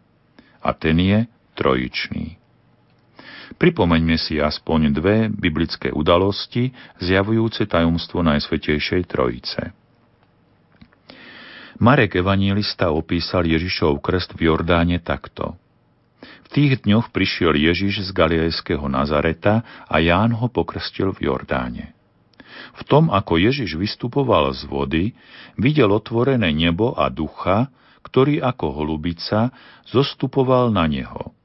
A z neba zaznel hlas.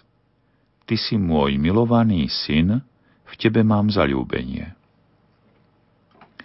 Všetky tri obrazy komunikujúceho Boha, teda otvorené nebo, duch zostupujúci ako holubica a hlas z neba, pripravujú svet na odhalenie tajomnej Ježišovej totožnosti, ktoré nastáva slovami Ty si môj milovaný syn.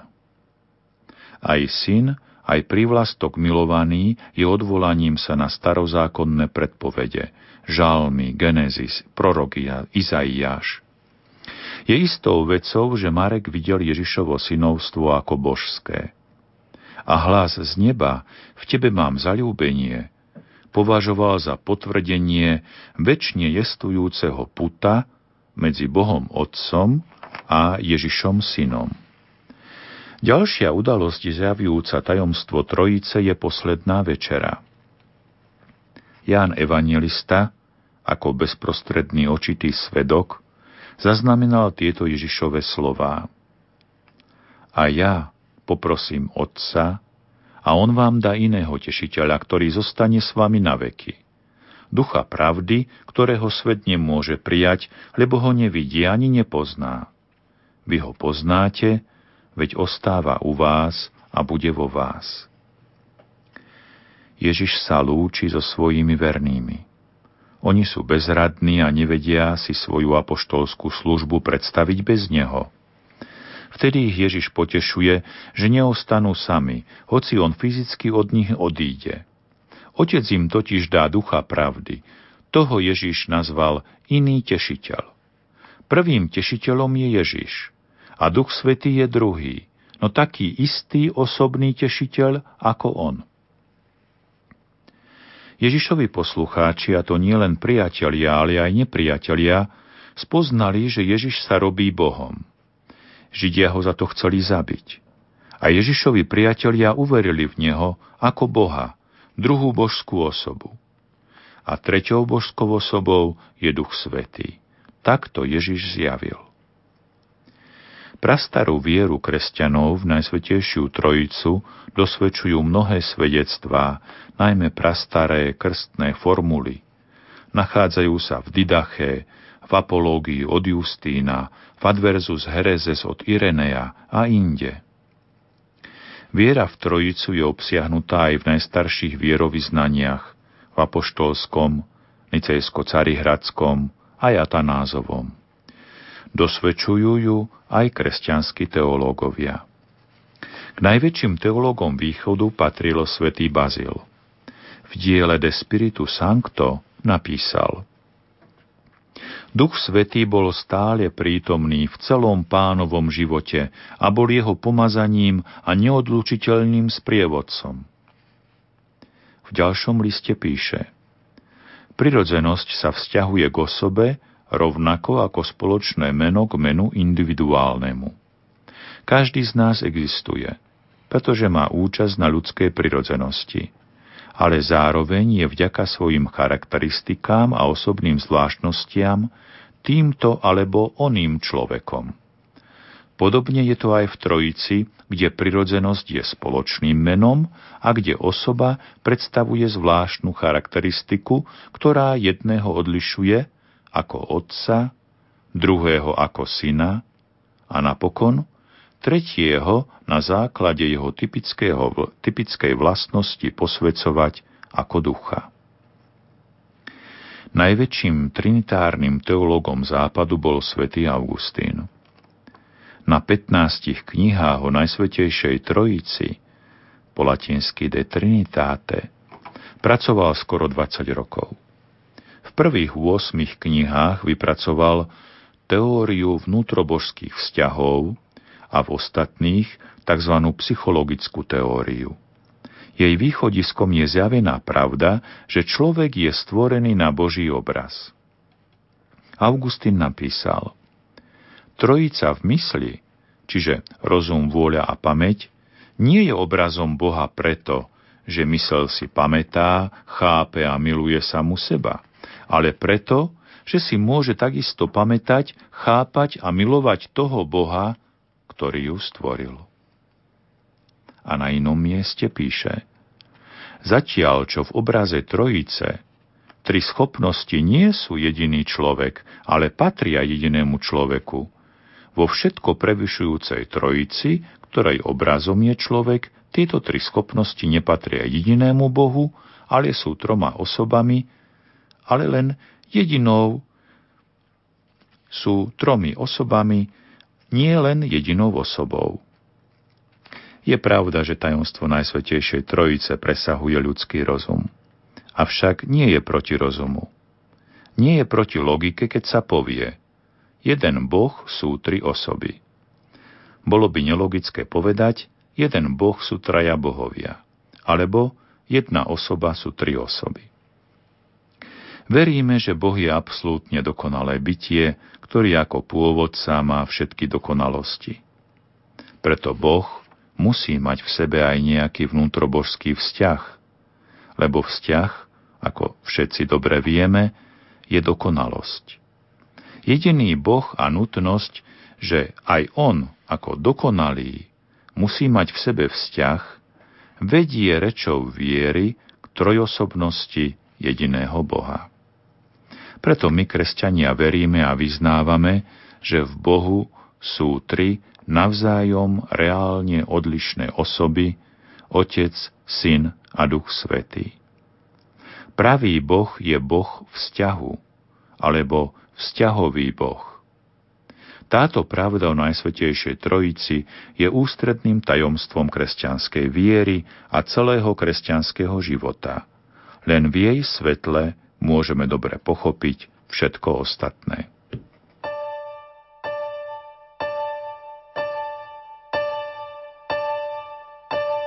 Svoj pokoj vám ja zanechávam.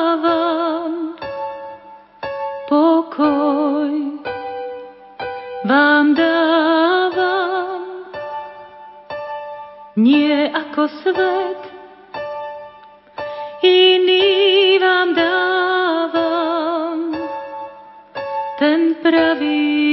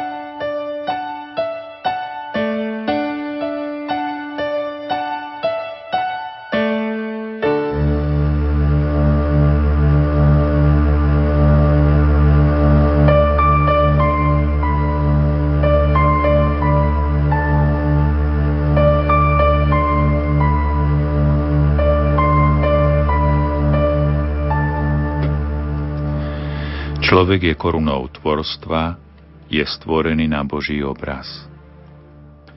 Denne počúvame smutné a neraz veľmi tragické správy o nešťastiach na rôznych koncoch sveta.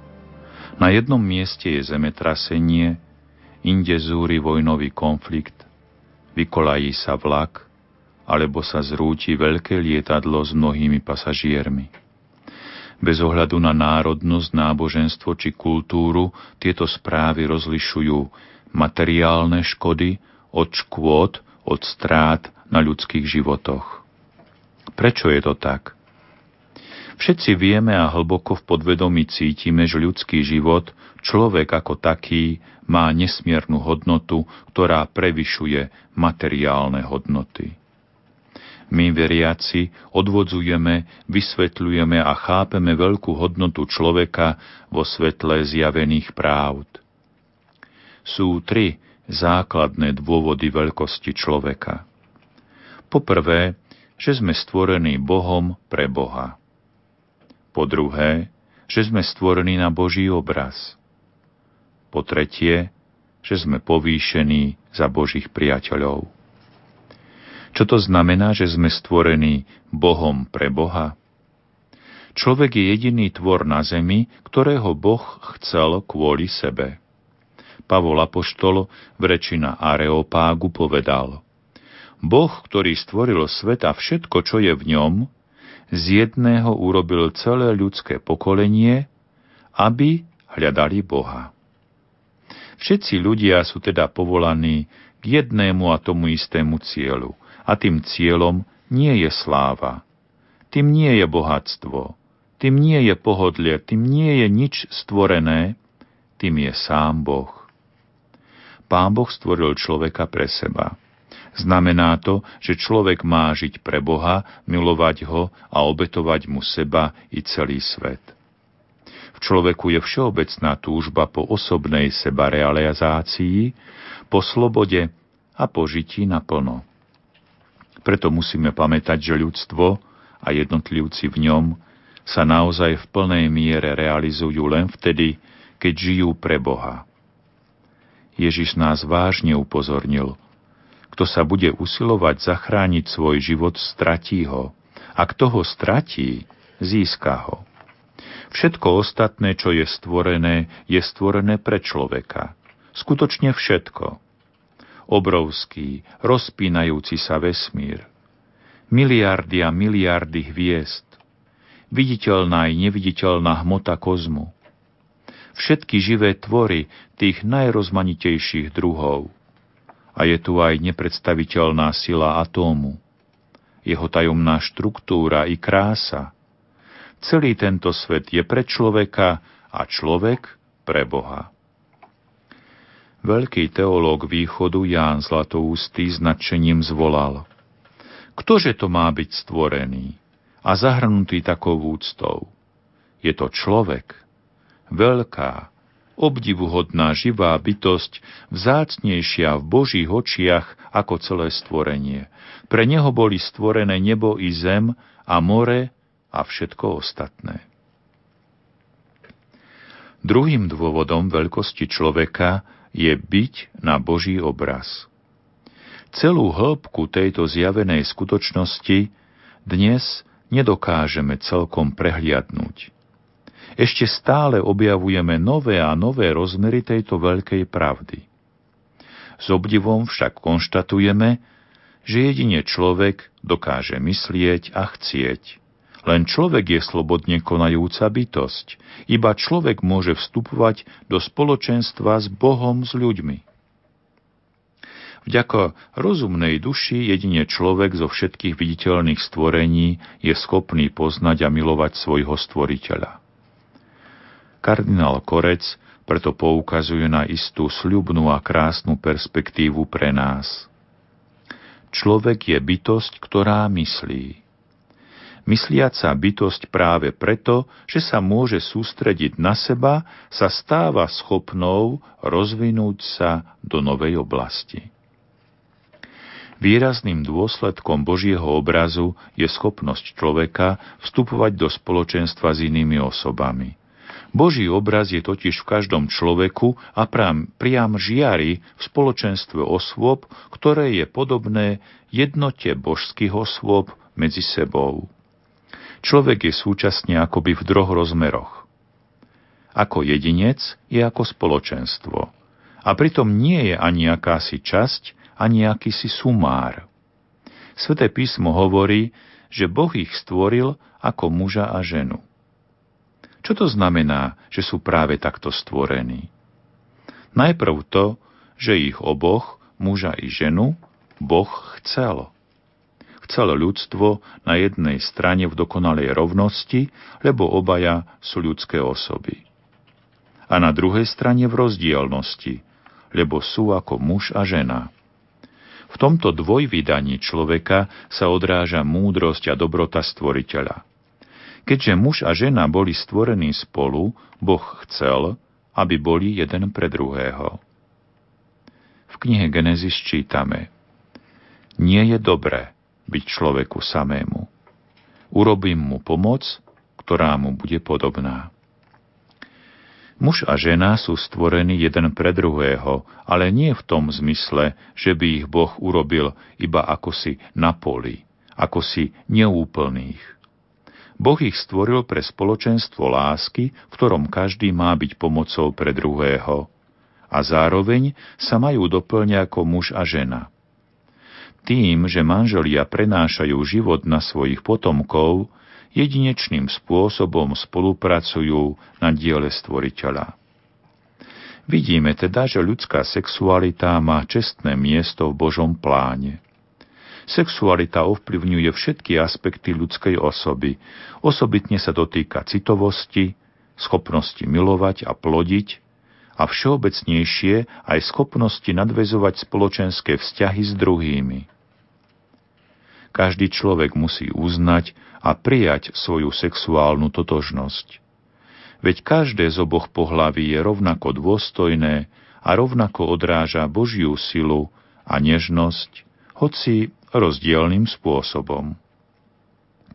Fyzická, mravná a duchovná rozdielnosť a komplementárnosť, čiže doplňanie sa, sú zamerané na dobro manželstva, dobro rodiny, dobro spoločnosti.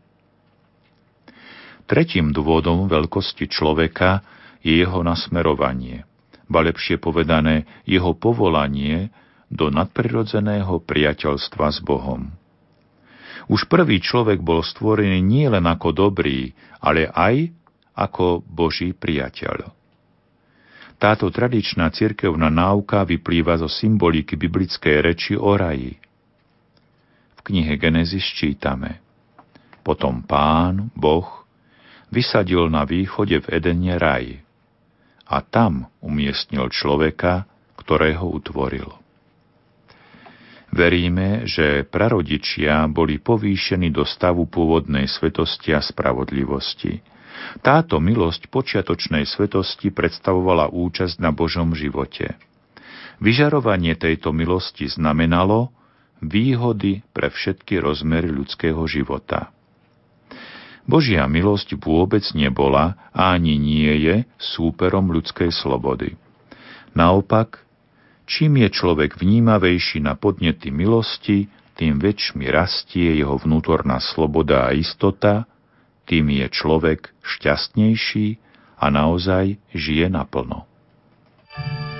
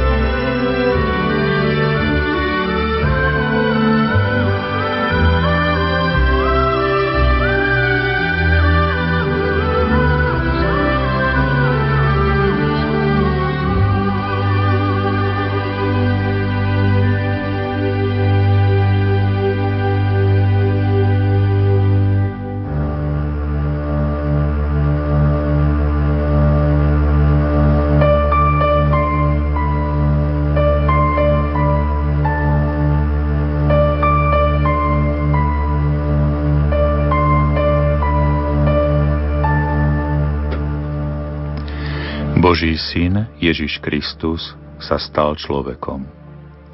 Mnohí z nás radi chodievajú do kníh kupectiev a obdivujú pestrosť ich bohatej ponuky.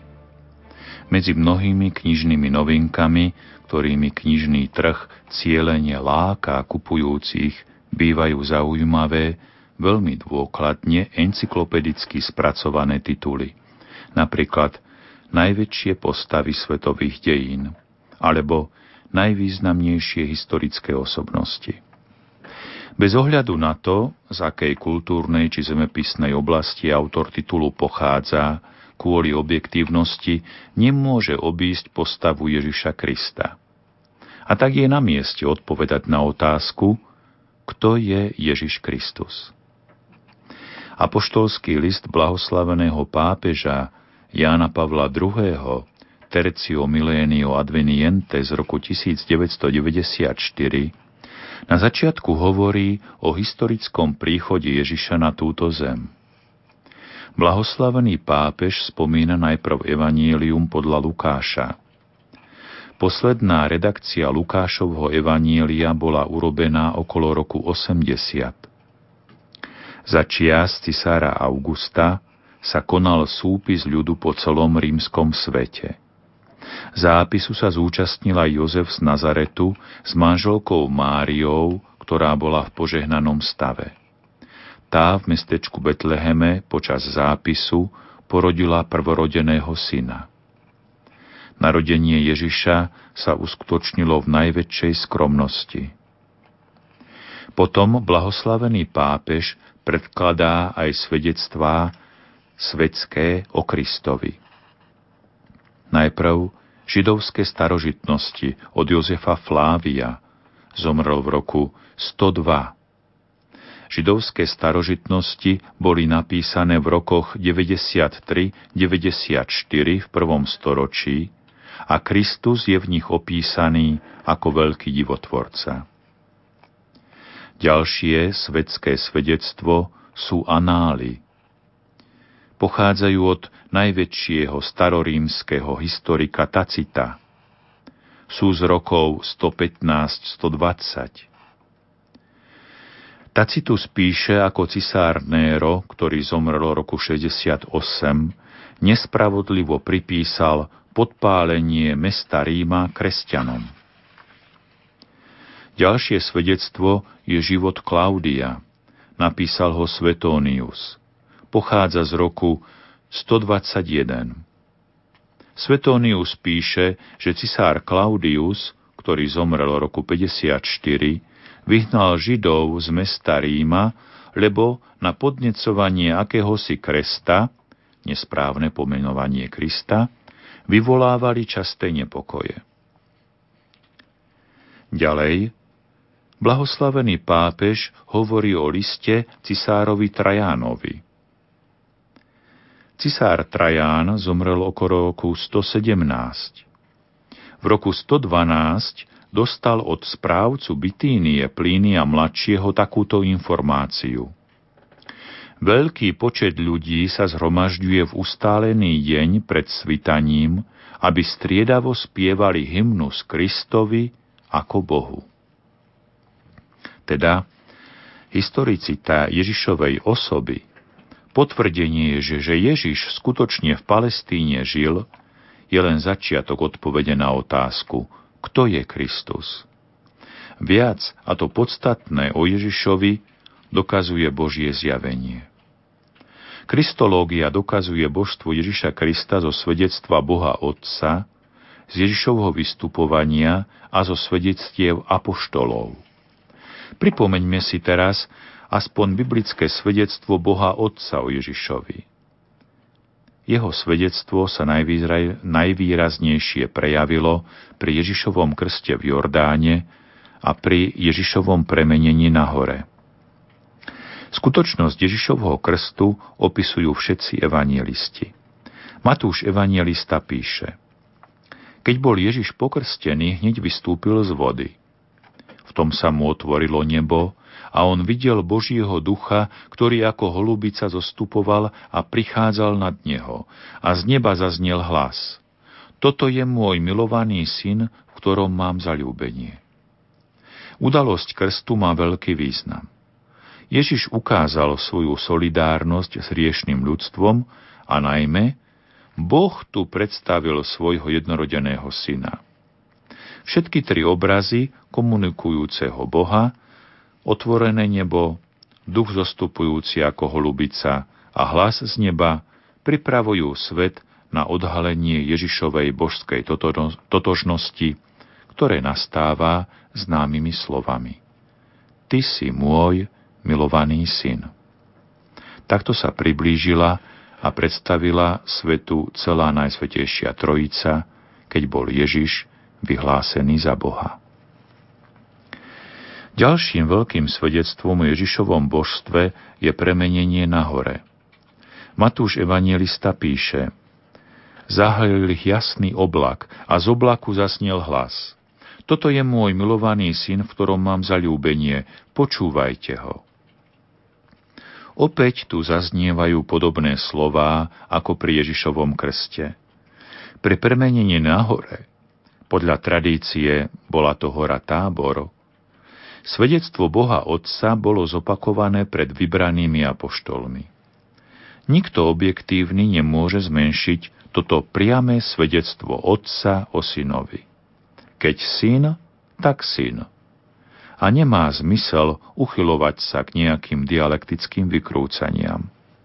A tak z Božieho zjavenia vieme, že Ježiš Kristus je druhá božská osoba, väčší syn Boží, ktorý sa stal človekom.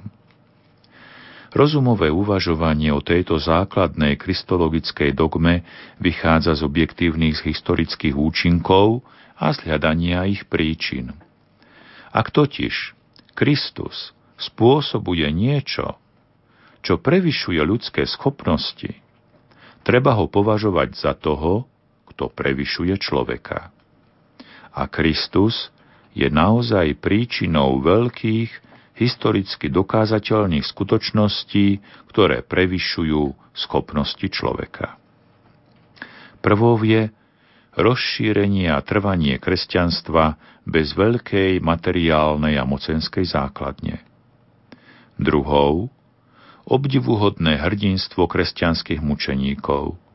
Za dve tisíc ročia zomrelo asi 70 miliónov kresťanov.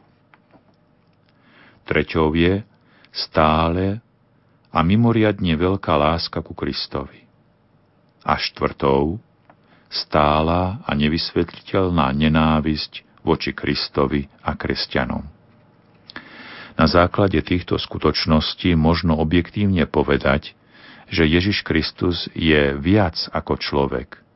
A naozaj On, jeho osoba, nijako nie je ľudstvu ľahostajný. Katolícky žurnalista Anton Hlinka napísal Nijaký fyzicky a psychicky zdravý človek sa nevyhlásil za Boha tak, aby mu verili milióny ľudí ako Ježišovi Kristovi. A to už 2000 rokov. S pravdou, že Ježiš Kristus je Boží syn, súvisia aj dogma, že Mária, jeho matka, je Božou matkou. Teologickým dôvodom pre Božie materstvo Márie je skutočnosť, že Mária počala a porodila samostatnú a historickú osobu Ježiša Krista, Boho človeka. Je pravda, nedala mu božskú osobu, ani prirodzenosť, tie mal od väčšnosti. Dala mu však ľudskú prirodzenosť. A táto jeho ľudská prirodzenosť ani na chvíľu nejestvovala samostatne. I hneď v okamihu počatia ju druhá božská osoba Ježiša Krista prijala a zosobnila.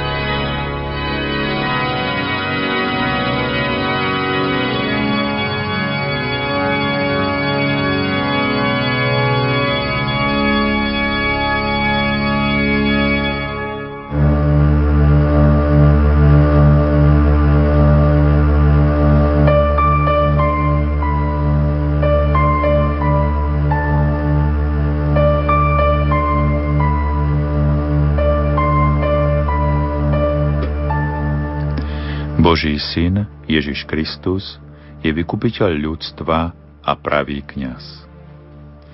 Práve na štedrý večer, minulý rok, bola zverejnená smutná správa, že významný veliteľ americkej špeciálnej jednotky, 42-ročný Job Price, si siahol na život.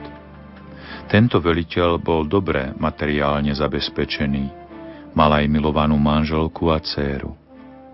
Žiaľ, že častokrát počúvame podobné správy o samovraždách vysoko postavených, značne bohatých, mediálne známych a pred svetom veľmi úspešných ľudí. Prečo je to tak? Čo sa to stalo? Prečo to urobil? Čo mu chýbalo? Pýtajú sa mnohí. Pravdepodobne mu chýbal dostatočný zmysel života – každý uvažujúci človek skôr či neskôr musí nájsť odpoveď na otázku o zmysle svojho života, aby mohol pokojne a šťastne žiť. Veriaci z Božieho zjavenia vedia, že my ľudia sme stvorení pre Boha. Pavol Apoštol v reči na Areopágu povedal Boh, ktorý stvoril svet a všetko, čo je v ňom, z jedného urobil celé ľudské pokolenie aby hľadali Boha. Všetci ľudia sú teda povolaní k jednému a tomu istému cieľu a tým cieľom je sám Boh. Jednoducho sme stvorení pre lásku, pre lásku k Bohu a k blížnemu. Ako však máme a môžeme žiť pre lásku denne, celý život, keď sme slabí a hriešni ľudia? Denne nás premáha sebectvo, ktoré je opakom lásky a znemožňuje nám pokojne a šťastne žiť. Boh vie o tejto našej biednej situácii a preto sa nad nami zmiloval a vykúpil nás. Toto duchovné, náboženské vykúpenie je dielom celej Najsvetejšej Trojice, ktorá prichádza, aby sa opäť zmocnila stvorenia. Avšak trojičný plán vykúpenia má svoj stred v Kristovi. Pavol Apoštol napísal v liste Efezanom Nech je zvelebený Boh a Otec nášho Pána Ježiša Krista, ktorý nás v Kristovi požehnal všetkým nebeským duchovným požehnaním. Veď v ňom si nás ešte pred stvorením sveta vyvolil, aby sme boli pred jeho tvárou svetí a nepoškvrnení v láske. Profesor Anton Bagin učil, že starokresťanský znak ryby jestvoval ako symbol už od druhého storočia. Grécke slovo ichtis, čo znamená ryba, má 5 začiatočných písmen. Týmito písmenami začína 5 gréckých slov základného vierovýznania. Po slovensky Ježiš, Kristus, Boží syn, spasiteľ. Takto starovekí kresťania vyjadrovali symbolicky svoje hlboké presvedčenie, že iného vykupiteľa okrem Ježiša niet. Biskup Ignác Antiochísky v liste Smirňanom takto zdôraznil hlavné kresťanské pravdy. Buďte pevne presvedčení, že náš pán je naozaj z Dávidovho rodu podľa tela, Božím synom podľa vôle a moci Božej. Opravdivo narodený z panny, on bol skutočne v tele pribitý na kríž za vlády Poncia Piláta. Skutočne trpel a takisto skutočne vstal z mŕtvych. A ďalší veľký teológ, svätý Augustín, učil – Kristus bol a je náš prostredník, lebo ako boho človek mohol ako človek trpieť a umrieť. A ako Boh mohol týmto úkonom dať nekonečnú cenu za nás a plne zadozučiniť. Ježiš Kristus na kríži urobil veľký obchod. Tam, na kríži, za nás, zaplatil mešec výkupného. Keď mu vojak kopijov otvoril bok, vytiekla z neho krv a voda, výkupné za celý svet. Takto aj my, kresťania, kresťania celého sveta, vyznávame, že ľudské pokolenie je vykúpené skrze Ježiša Krista. Synoda v Kviersi vo Francúzsku túto pravdu vyjadrila slovami.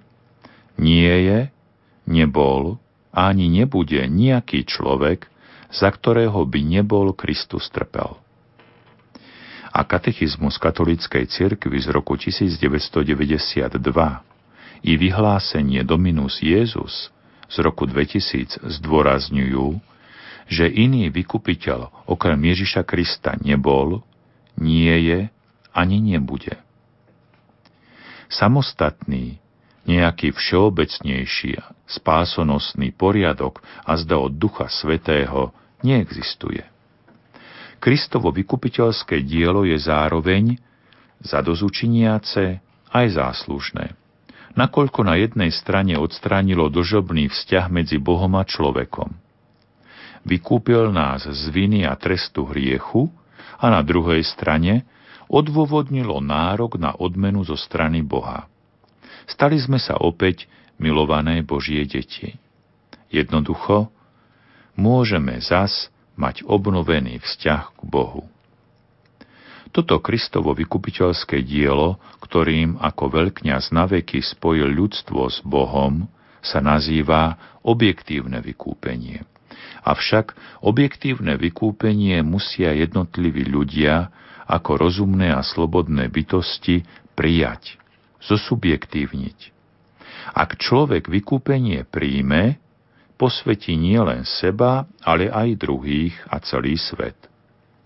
Pavol Apoštol v liste Kolosanom napísal Vo svojich utrpeniach, na vlastnom tele, doplňam, čo ešte chýba Kristovmu utrpeniu k dobru jeho tela cirkvy.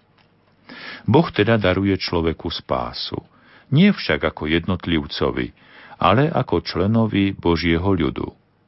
Preto sa jednotlivci podľa osobitného povolania dostávajú do vzájomné pôsobiaceho vzťahu ľudskej solidarity byť pre druhého. Človek ako bunka celku nie je pasívnou nádobou Božieho spôsobenia, Božej milosti, ale vystupuje aktívne v uskutočňovaní Božej zmluvy a spásy. Tak veriaci spoluúčinkujú na vlastnej spáse a potom na spáse blížnych. Toto spoluúčinkovanie má silu, hodnotu zo zásluh Ježiša Krista, ako to napísal Ján Evangelista na obraze viniča. Každý svetý učeník Krista je spotrebiteľom i distribútorom Božích milostí. Človek bol vykúpený v solidarite, ako spoločenstvo a v solidarite, v spoločenstve bude aj spasený.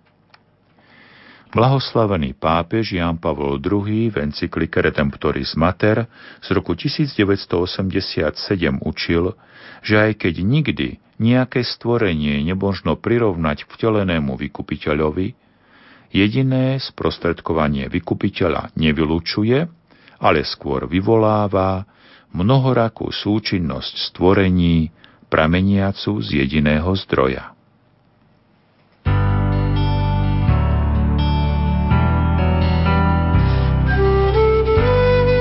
Šiesté rozhlasové duchovné cvičenia s banskobistrickým diecézným biskupom monsignorom Marianom Chovancom. Skúsme na vlastnej koži, ako môže Boh aj cez rozhlasové duchovné cvičenia vstúpiť do nášho života a ako sa aj takýmto spôsobom buduje Božie kráľovstvo.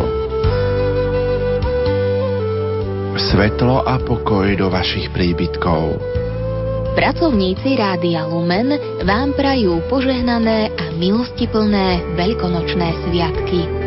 Ďakujeme, že nás počúvate. Krátko pred 23. hodinou máme za sebou druhý deň našich šiestich rozhlasových duchovných cvičení.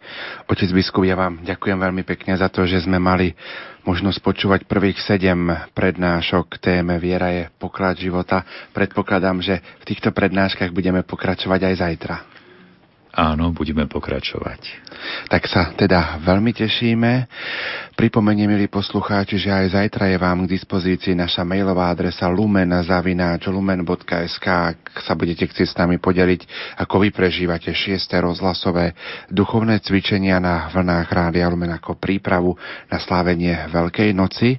V tejto chvíli vám za pozornosť ďakuje vysielací tým zložení majster zvuku Richard Švarba, hudobná redaktorka Diana Rauchová a moderátor Pavol Jurčak, ako aj exercitátor našich rozhlasových duchovných cvičení Bansko-Bystrický diecezny biskup Monsignor Marian Chovanec. My vám už o chvíľočku ponúkneme aj program zajtrajšieho dňa. Všetkým vám prajeme teda dobrú noc. Dobrú noc. Aby si odýchli, no a tešíme sa na vás opäť zajtra. V sobotu tretí deň šiestých rozhlasových duchovných cvičení. Začneme o 18. hodine Svetou Omšou. Nasleduje modlitba posvetného ruženca i vešpery. O ďalšom programe hovorí exercitátor Monsignor Marián Chovanec. Od pol deviatej večer bude program Od srdca k srdcu, ktorý bude obsahovať tú istú náplň ako aj v piatok, adoráciu, úvahy a kontakt s vami, s poslucháčmi. Záver duchovných cvičení je naplánovaný na 24. hodinu v sobotu v noci.